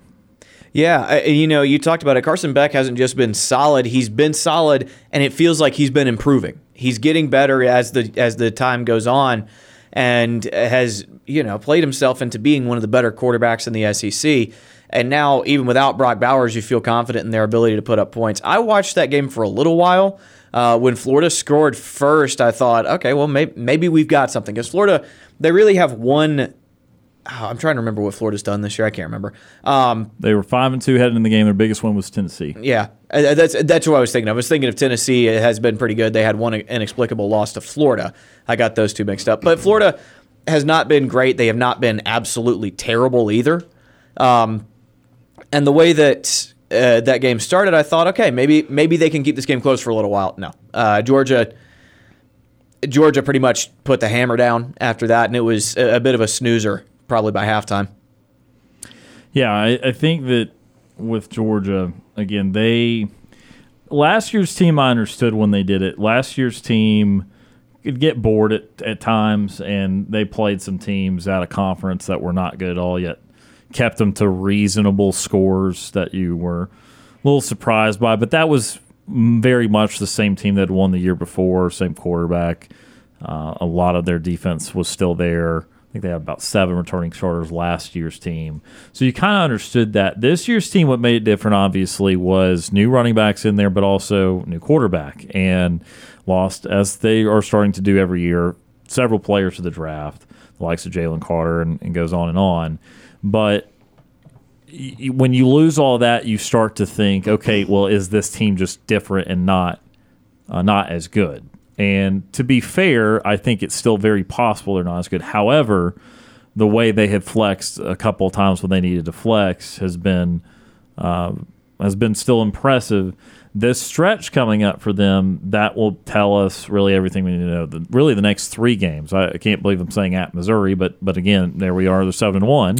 Yeah. And uh, Tom, I know you asked the question to Chris Gordy earlier in the show, but I mean they're seven and one on the year, and they've they've passed their test. Yeah. They host Ole Miss, which again, Ole Miss did not fare well in Bryant Denny earlier this year, but still one loss team with a high powered offense. And then they're at Tennessee, which is going to be a tough place to play. I'm not sure Tennessee has, uh, you know, everything. They've not completed the game that they've needed to, to have a big full game this year, but I It's it- still in Neyland Stadium. yeah, uh, it's in Neyland towards the end of the year, and uh, it could, you know, I mean, that's going to be a great environment. So they're about to have their stretch here where we'll we're, we're going to learn everything we need to know, but. They still, again, I'm, I'm just, I don't know. Maybe it's the pessimism in me. I don't know. Yeah. but it's just, I, it's just skepticism that they're, there's going to be the right combination of team to, to bring them down. Right. I, and I mean, and it could be these next three definitely. They're they're going to be telling. I I see. I don't know what to take away from the Florida game. That Georgia did look impressive. Beck looked impressive, and their offense really didn't miss a beat without Bowers out there. I get it.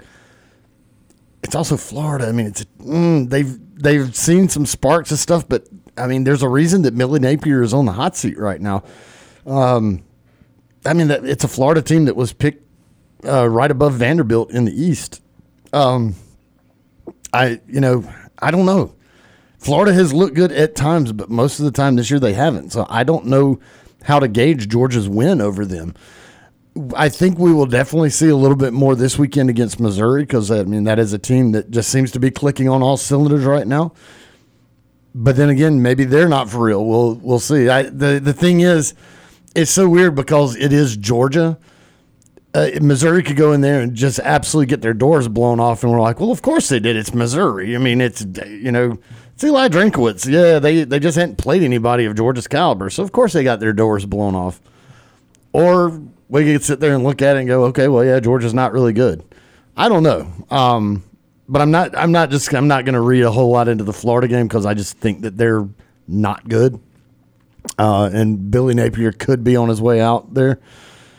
We'll see, but it'll be interesting to see this weekend. I, I mean, it's kind of a put up or oh no, I shouldn't say put up or shut up for uh, for Eli Drinkwitz. He he has gone past that point. Uh, but it is the chance for him to actually put his flag in the ground and saying, "Hey, this isn't a fluke. We are for real, and, and we're here to do something." Or it's Georgia's time to plant their flag and go, "Well, we haven't gone anywhere." Yeah, if this is if this is even a one score win for Georgia, I think I think Missouri opens up a lot of people's eyes in this one. They don't even have to win the game for me to be super impressed with what they do in this contest. They just kind of have to keep it competitive the entire time, um, because we we didn't really expect anybody in the East to really compete with Georgia outside of Tennessee, and that was very conditional on their quarterback play being what it could be and not what it has been, which is not terrible, but certainly not up to the level that we thought we would see. Um, I, I don't know. Missouri can just keep this. If Missouri just makes it interesting, then certainly I'm impressed. Yeah, I, I still have a tendency to, and I, I certainly agree that there's still an element of really with with them, and Yeah. and and, may, and maybe that's just not fair at this point. I mean, we're three or two thirds of the way through the season. Uh, their only loss is to LSU in a very high scoring affair. They did lead that game at times, and uh, were, were very competitive. They did not seem outmatched. It's just maybe at that time LSU wasn't playing their best ball. I mean, that was their their really poor stretch of defense for two, three, four straight weeks. But uh, again, seven one when I didn't think that they'd necessarily win seven games, period, on the year, and that Drinkwitz might be in his last season, and he's validated the contract extension. And contract extensions sometimes too have become formalities because they're, they're kind of the head coach slash agent tool of I really need three to four years left. if I'm going to convince these high school kids that that uh, they should come here because they're trying to commit to a coach as much as they are as a school or, or that sort of thing. And so, really, if you have less than three or four years left on your on your deal, that can be a little bit of a red flag in recruiting. Therefore, these agents, these coaches, negotiate guys to get these extensions up until that point. Uh, and, and so, I think that that being said, that did, was not a sign of really long term job security for him. It was still that was still one year away from from potentially going all the way downhill. and for him, I mean, it's gone completely the other way. It's gone all the way up the hill, and they're trying to climb, climb the the east mountaintop again. Long odds to beat Georgia, but they they have a game that means a lot for the East in the month of November. I mean, first week of November. So uh, they have checked the boxes that they have not checked since uh, Gary Pinkel was there several years ago. Uh, for Florida, yeah, you're right, Tom. I, I don't I don't necessarily think they're. I think they're going to end up six and six. Probably. I think they'll beat Arkansas this weekend, and right. then they got they got Missouri, I believe. Uh, they've got Florida State, and I think they got LSU. So I mean, I think they very easily could end up six and six, and then you see that five and two at the times, like ooh, five and two, pretty good. But you kind of still with them looked ahead a little bit too, and you also it's like it's Florida football, and I've talked about it a little bit. I think last week where you know that name is not okay with six and six. And year one of something, six and six is fine because there is a rebuild. Sometimes that's just the, the wins losses not be there from the get go. But year two, you got to start trending upward at least. And they went six and six last year. So if they go six and six this year, it's no trend. It's just neutral. And they do have the recruiting classes coming in, but against Florida, the patience wears pretty thin there, as we've seen a lot of coaching turnover the last last decade or so post uh, Urban Meyer. So I, I, mean, I don't, uh, I don't, I don't know there. The biggest national game um, of the week was Oregon Utah, but Oregon easy, Thumped. easy yeah, stuff was, there. That was interesting. I expected Oregon to have some trouble with the way Utah plays defense. They Oregon is such a pace and space, spread it out borderline spread triple option type of team. And I thought the the way Utah plays defense, their physicality might interrupt some of that. I mean, we, we talk all the time what inter, what what screws up the option penetration, right? And with Oregon doing that, what screws up Oregon's version of the option? Getting in their face and punching them in the mouth. And that's the type of thing that Utah wants to do. And Oregon did not have any trouble at all. Oregon was firing on all cylinders from the moment that game started. It was really impressive to watch. Um, and again, Oregon's defense continues to stand out to me as well. I know Utah's offense hasn't been world beating this year, but every time I watch Oregon play, I know that Bo Nix is a really good quarterback. I know that they have really good skill players. I know that the Pac 12 defensive lines are not great, so they're going to be able to have success up front. But every time I watch that defense that Oregon has, Dan Lanning has really put something special together there. Oregon did lose to Utah or to Washington earlier this year. I think if they replay that game, and they can replay each other in the Pac 12 championship on a neutral field right now, I'm picking Oregon to win that rematch. And if they do, it's very likely that we see Oregon in a playoff spot. Yeah, no, I, I agree. I, I said the same thing last week that that game to me did not feel like Washington won because they were the better team. It won because they were the home team. And yeah. sometimes that happens in college football where you have 70, 75% of the home teams win that sometimes in these very even matchups you're just going to make a road mistake and even Dan Lanning made a mistake or two in that game because they went for and fourth down over and over again and just were not getting it.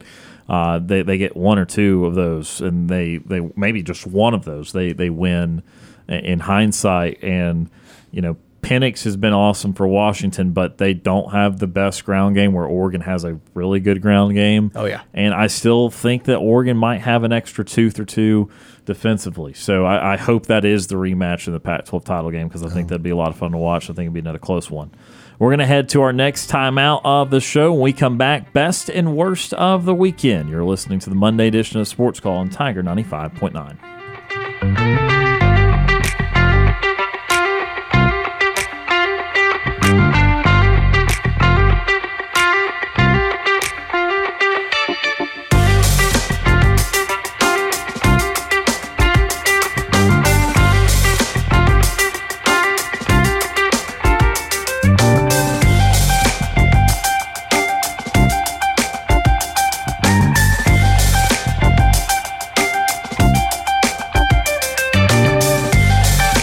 You're listening to the multi time Abby Award winning Sports Call.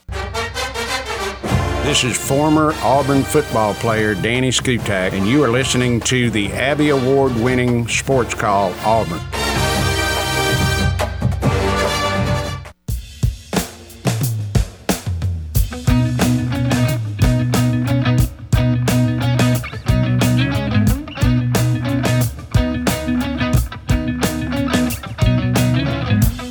Welcome back to Sports Call on Tiger 95.9. Ryan Lavoie, Tom Peavy, Brant Daughtry with you here on this Monday edition of the program. And uh, we'll have to start previewing here soon. Uh, get ready for our next remote show, which is Yeah. going to be next Thursday out at the Southwest Volunteer Fire Department for the chili right. dinner. Yeah, uh, every year, uh, Southwest Fire Department does our big chili dinner, uh, big fundraiser for the department, fundraiser and raffle, and uh, it's a big family friendly event. Come out, eat chili, listen to live music, win some prizes. Uh, we've been busy, busy, busy, busy setting up um, sponsorships for it this year, and uh, just yeah, getting all that legwork done. And it's man, it's going to be here before you know it. And it's yeah, it's a great time. We we normally have several hundred folks out there. We always try to make it bigger and better every year.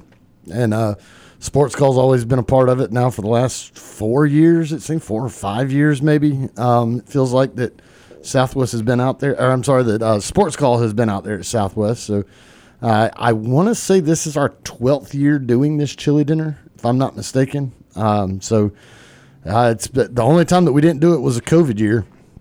And so, uh, you know, that was the only thing that broke the string up. But uh, it, it's a fun time. Uh, we always have a lot of fire departments from the area with their trucks out there and, uh, you know, have trucks on display.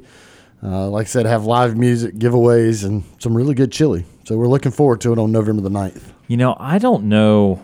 Ooh. I because I've done it 22, 21, and then 19, maybe even 18. I was here fall of 18. I don't know if I was actually there there, but I don't know if I've actually had the chili, Tom. I'm not sure. Yeah, y'all always kind of yeah, you pack up and get on out after the show's done Yeah. before the the chili really gets going. Well, no, I guess it, chili's being Yeah, because we stay till it starts at Yeah, six. that's right. So yeah, we'll see. I don't know. I'm gonna have to change that this You year. have to get you a bowl of chili. I've been eating a lot more chili the last six months. I know that's random, uh, and it's also a very arbitrary number of months. But James, if you're or not James, but Matt, if you're listening, my girlfriend will be there. She's the one that will be cooking the chili. So there you go.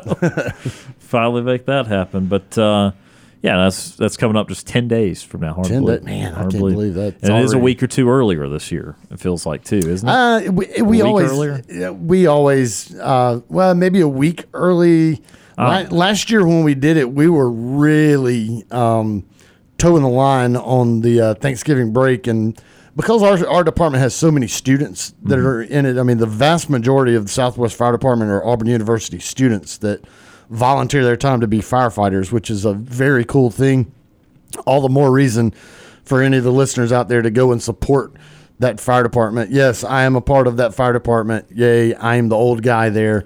the majority of them are university students that also take their time uh, to uh, to come and help out. And so you're you're helping the department, but you're also helping Auburn University students uh, as they.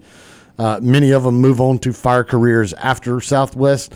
Many of them are just doing this because they want to and they, they want to dedicate their time and then once they graduate they go into their field of study but um, it's uh, yeah i mean it, it's a good cause it, it's a very good cause it, it helps the fire department out and uh, you know it, it's a volunteer fire department but we still do everything the paid guys do uh, in the southwest portion of lee county and portions of auburn where we always help auburn out whenever they need us we help surrounding departments out when they need us uh, so yeah, it's a it's a good cause and it's a fun night. Yeah, absolutely. We look forward to being out there once again this year. Again, that's uh, next Thursday. Uh, show will be out there three to six, and then chili dinner will be six to eight, I believe. Tom, six Yeah. to eight. Yep. So uh, we'll be out there, out and about, first time in a little while next Thursday. Starting to wind down here this Monday edition of the program. Time for best and worst. Now, time for the best and worst No! No! No! of the weekend. All right, I admittedly am unprepared. I've missed the last couple Monday shows and therefore have not uh, been as thorough in thinking about what needs to be said Right. for best and worst. I do have a worst now. It's probably everyone's worst. Uh, so we can start with worst and start negative, and then we'll uh, finish positive. So start with the worst. All right, my my worst is uh, was yours the NHL player? No, Oh. although that's an awful worst Yeah. too. Yeah, this is Um, pretty awful. So uh, so Adam Johnson, former NHLer, NHL hockey player, he played for the Penguins um, for a while. Uh, he was killed tragically in a uh, hockey game over in England on live television. And now the crazy thing is, is when it came out, they were just saying he died in a freak accident on the ice, and I was like, okay, well then I start seeing it, or then I start hearing more. His throat got slashed by a skate, and I'm like, oh my gosh, that's terrible. I have actually seen that before. I have seen it happen before with a goalie, and I think it has happened a couple of other times because it happened in the NHL once. Zetterberg or something like that. Henrik Zetterberg or was something like well, that. It, it happened. It has yeah. happened because Yeah. the skates are very, very sharp. Yes. And there's that. However, if you watch the video, uh, the guy's name was Matt Petgrave. He may be facing charges. Yeah. Oh, this no. was not an accident. No. No, really. I haven't seen. I've not seen the video. He, this, thi- he skates by him, and it's like the best way I could say is a karate kick. Yeah, he he straight It's up like a power kick, like a straight- balances balances on one leg and lifts the other leg up. They're not on the ground. The the Right. guy who got the guy who is now unfortunately passed away, he is standing straight up and gets kicked in the throat. The guy it's- kicks him in the throat, like this, high this is a guy. This is a guy I learned that has had trouble or been in trouble in the past for Oh, wow. kicking and and hitting guys illegally in hockey games. Well, he So- may- he, he- he very well could be facing should be facing charges. He may be facing charges on this, and from when you watch it, that is not an accident. There's no way in hell that is a tr- quote unquote tragic accident. Uh, that looked like straight up murder. Um, this dude high kicks this dude square in the throat, and it slashed his throat. Um, I guess it would have cut his jugular, and he died right there on TV in front of everybody. My God. Wow. So definitely a worse. So uh, yeah, you know, rest in peace, Adam Johnson, and uh, go to hell, Matt Petgrave. Wow, that's rough. Yeah, that's brutal. All right. other, other, uh, I'm glad we didn't end with this. Uh, Right, yeah, right. My my worst Yeah. is a little less intense. We're gonna go out to the state of California uh, for mine, and Cal and USC playing each other. Um, at halftime, it was decided that USC should have had one more second on the clock for whatever reason. Uh-huh. Um, this was at halftime. The officials decided this. So to af- after halftime, the teams come out, and USC has one untimed down to end the second half. As a result, Cal still has their one timeout that they didn't use from the first half. They use a timeout to ice USC's kicker, and USC comes out to attempt the field goal, and they miss it. Excellent. they Oh, they wow. missed this field goal that didn't that should probably shouldn't have happened anyway. It was just a just a comedy of errors in Cal USC. USC ended up winning that game despite their best efforts. Uh, I believe the final in that was fifty to forty nine. It was. And so that missed field goal would have made the difference if Cal, because Cal went for two. That's why they finished Cal 49. They went for two with 50 something seconds left, didn't get it. Uh, did was I, I was in the press box? Was that a leg, was there legitimately should have been one more play I, or I did not. See, I was not watching this game. It was on the Pac-12 network, and Uh-huh. I was uh, Fair. focused otherwise. Um, probably watching Auburn at the time, Right. but uh, I I don't know. But it was really funny that like both teams kind of agreed. Okay, first half is done. Let's go back to our locker rooms, and then the officials were like, "Hey guys, guess Yeah, come on guess back out." What? Guess what?" And after halftime, they played one untimed down to end the second half. And the, or to end the first half, and then started the third quarter with a kickoff. It was Probably, really probably threw Cal's band for a loop as they were probably getting ready to come on the field for their little halftime show, and they're like, "No, hold on." man? Yeah. Like, yeah, I, yeah, I- it was it was nasty, and then, and then USC missed the field goal. yeah, Just just yeah. the All the Pac-12 absolutely nothing. The yeah. swan song of the Pac-12 is like nothing we've ever seen before. This is an, it's an incredible conference this year. Uh, my real brief worst uh, goes back a little bit more negatively. I thought this would be used by somebody. Um, it's that Matthew Perry passed away this past weekend. Yeah, yeah. Um, and look, this is coming from someone that has not even seen Friends, which I know I'm in like a five percent minority there. Um, Well, he was in a a lot of other stuff. I, I, sure, but I, I but I certainly am aware of the cultural impact of Friends, and and certainly aware of how popular it was, and to the point where. If I, who okay, I'm sorry, but 13 going on 30 is not exactly like, oh, I remember him for this. This is, you know, this. um, if I felt some kind of way hearing that news and think, oh my gosh, then I can't imagine the people that grew up watching him and on that on Friends and um, again, it's you know that people have have a time. You understand that it's going to happen eventually, but he's still in his fifties. It's way too young, and you know it, it's just it's always sad, and it's and it's even sadder when it's unexpected and untimely like that. And so I just it was just kind of kind of slowed me down for a second. Yeah, I, I can't remember the name of the movie off the top of my head. Him and Bruce Willis. He was a dentist and uh, had a hitman that was supposedly coming after him, but then it was his receptionist was actually also a hit person, and Whoa. Bruce Willis was.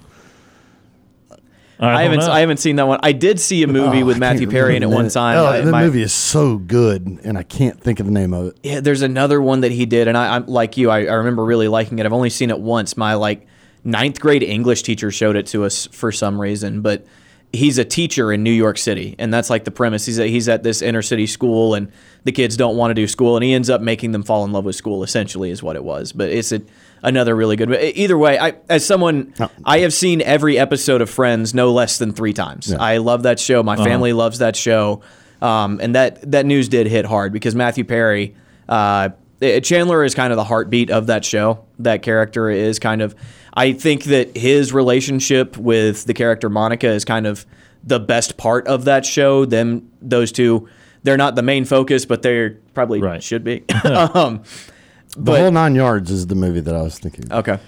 But yeah, it, it- certainly the passing of Matthew Perry. I was only 54 years Right. old. Certainly not not what you wanted to see. I got the movie wrong. By the way, it was not thirteen on thirty. It was uh, seventeen again. That's the Okay. one. Zac Efron's in Ah. it, and uh, Mhm. yeah. So, but uh, that that's one of the only things I've seen with him. And I've seen I've seen some Friends episodes. If you have television, you've seen a few Right. minutes of Friends. Oh, but oh, yeah. I've just not dedicated a whole line of days and weeks to to watch the show. But uh, again, that's just always very very sad news and. Uh, impacted a lot of people negatively for sure. Couple minutes left. Time for best of the weekend. Uh, what day was Game One of the World Series? It was Friday. It counts. There we go. I, It was Friday night. It was after the work week. I couldn't remember if it was Thursday or Friday. I knew it was somewhere around there, so I didn't want to break the rules of best of the weekend. But uh, game one, anytime, anytime a World Series game, and I don't care what game it is, if it goes into, if it walks off with a home run at home, uh, that's just incredible. Uh, Yeah. just the sights, Crowd reactions, Oh my yeah. gosh, Oh, yeah. the sights, the sounds, the reactions, the the the you know the the um, non zoomed in view of the crowd just going absolutely nuts. It's about as great as you can get. And I mean, I remember, I think that's the last first, uh, the last game one walk off since uh, Kirk Gibson did it against the A's um, back in '88. I remember watching that even as an A's fan, but that's a home run that I vividly, vividly remember. Um, so yeah, I mean, good job to the uh, the Rangers, and then of course they turn around and lose the next one. But uh, yeah, uh, just yeah, anytime you get a walk off home run like that or walk off win of any kind in a World Series game, that, that's that's something to be remembered. Yeah, it's uh, it's Adolis Garcia, right? For the Rangers who Yes. hit His brother on a- Adonis had yeah, played for Atlanta. Yeah. on a generational heater at the moment. Yep. Um, my best of the weekend is going to come courtesy of Fox College Football. Uh, in broadcasting Utah's game this past weekend, they they were starting a new quarterback, Bryson Barnes. I think this was his first start. I'm not positive. About he that. played last week against USC. Okay, Yeah, he's played. But uh, it, either, either way, uh, when introducing him, the stat that they chose to put under his name, Bryson Barnes grew up raising approximately 12,000 pigs. and then in much smaller lettering underneath that, most in FBS. that that graphic, I saw it posted on the internet, and it made me laugh really hard. So that's my best of the weekend. Uh, that's a funny best. Um, okay, fine. Then you guys left me the obvious one. I have no choice. Auburn won an SEC game. Oh, yeah, yeah, there you go. Uh, they again looked much improved on offense the first half. Obviously, I know it did not end uh, with as much uh, oomph as we would have wanted, Yeah. but uh, the but fireworks were duds at the fourth quarter. Sure, but given the last couple years, You won a game. Yeah, appreciate a 14 point SEC victory. And, and There was toilet paper thrown. Yes, it was a great sight to see downtown, and uh, hopefully will lead to a few more this year. Get in the bowl game and just uh, get this thing going. So, uh, just good to see them get a dub at Jordan Hare, and also the fan base has been so good this year too. Yeah, they've been Uh, sticking around through Yeah. it. Yeah, been uh, been crazy inside of uh, Jordan Hare, Jordan Hare this week. Uh, not this weekend, but all year. Honestly, it's been Uh, it's been been great in there. Final minute or two of the show. Time for nightly TV guide to end it. Our show is about to end, but we've got you covered on entertainment for the evening. Here's Sports Call's nightly TV guide. Got to go quickly here, so no music, but the Sports Call nightly TV guide presented by White Claw Hard Seltzer. Uh, for some reason, the World Series is not on here, uh, and I have another bone to pick with uh, the person making this. The World Series is tonight, people. Uh, you should be watching that. Uh, you just put a bunch of movies on there. I, I didn't even. This is. I don't. It's it's the only sports equinox of the year, I think. I, yes, and I, am I'm uh, appalled. Actually, I'm not going to read it. Uh, 703 Rangers D backs game three on Fox. That's a great one. Monday night games a little lame, but enjoy the Lions. Lions are good for once. Five Lions and two of the year. They play the three and four Raiders. That's fun. This is the one sports equinox of the year. Uh, there is not an NHL game though on TV. I did check that out. Uh, NBA there is tonight seven o'clock NBA TV. Warriors Pelicans nine thirty Lakers and Magic. So watch the sports on the professional sports equinox. The one time. The only time it can happen in 2023. That's Sports Calls Nightly TV Guide presented by White Claw Hard Seltzer. That will do it for the show today. Tom Peavy, thank you for being here, sir. We'll see you again tomorrow. Absolutely. Enjoyed every minute of it. And Brant Daughtry, thank you for being here today. Again, I know it's another long week of school and all the things, but appreciate you being here, and we'll see you again next week. Thank you for having me. That will do it for the show today. We want to thank Chris Gordy of Locked On SEC for joining us. And as always, we appreciate all those that tuned in and called in. For Brant Daughtry and Tom Peavy, my name is Ryan Lavoie. Have a great Monday night, and we'll talk to you again tomorrow.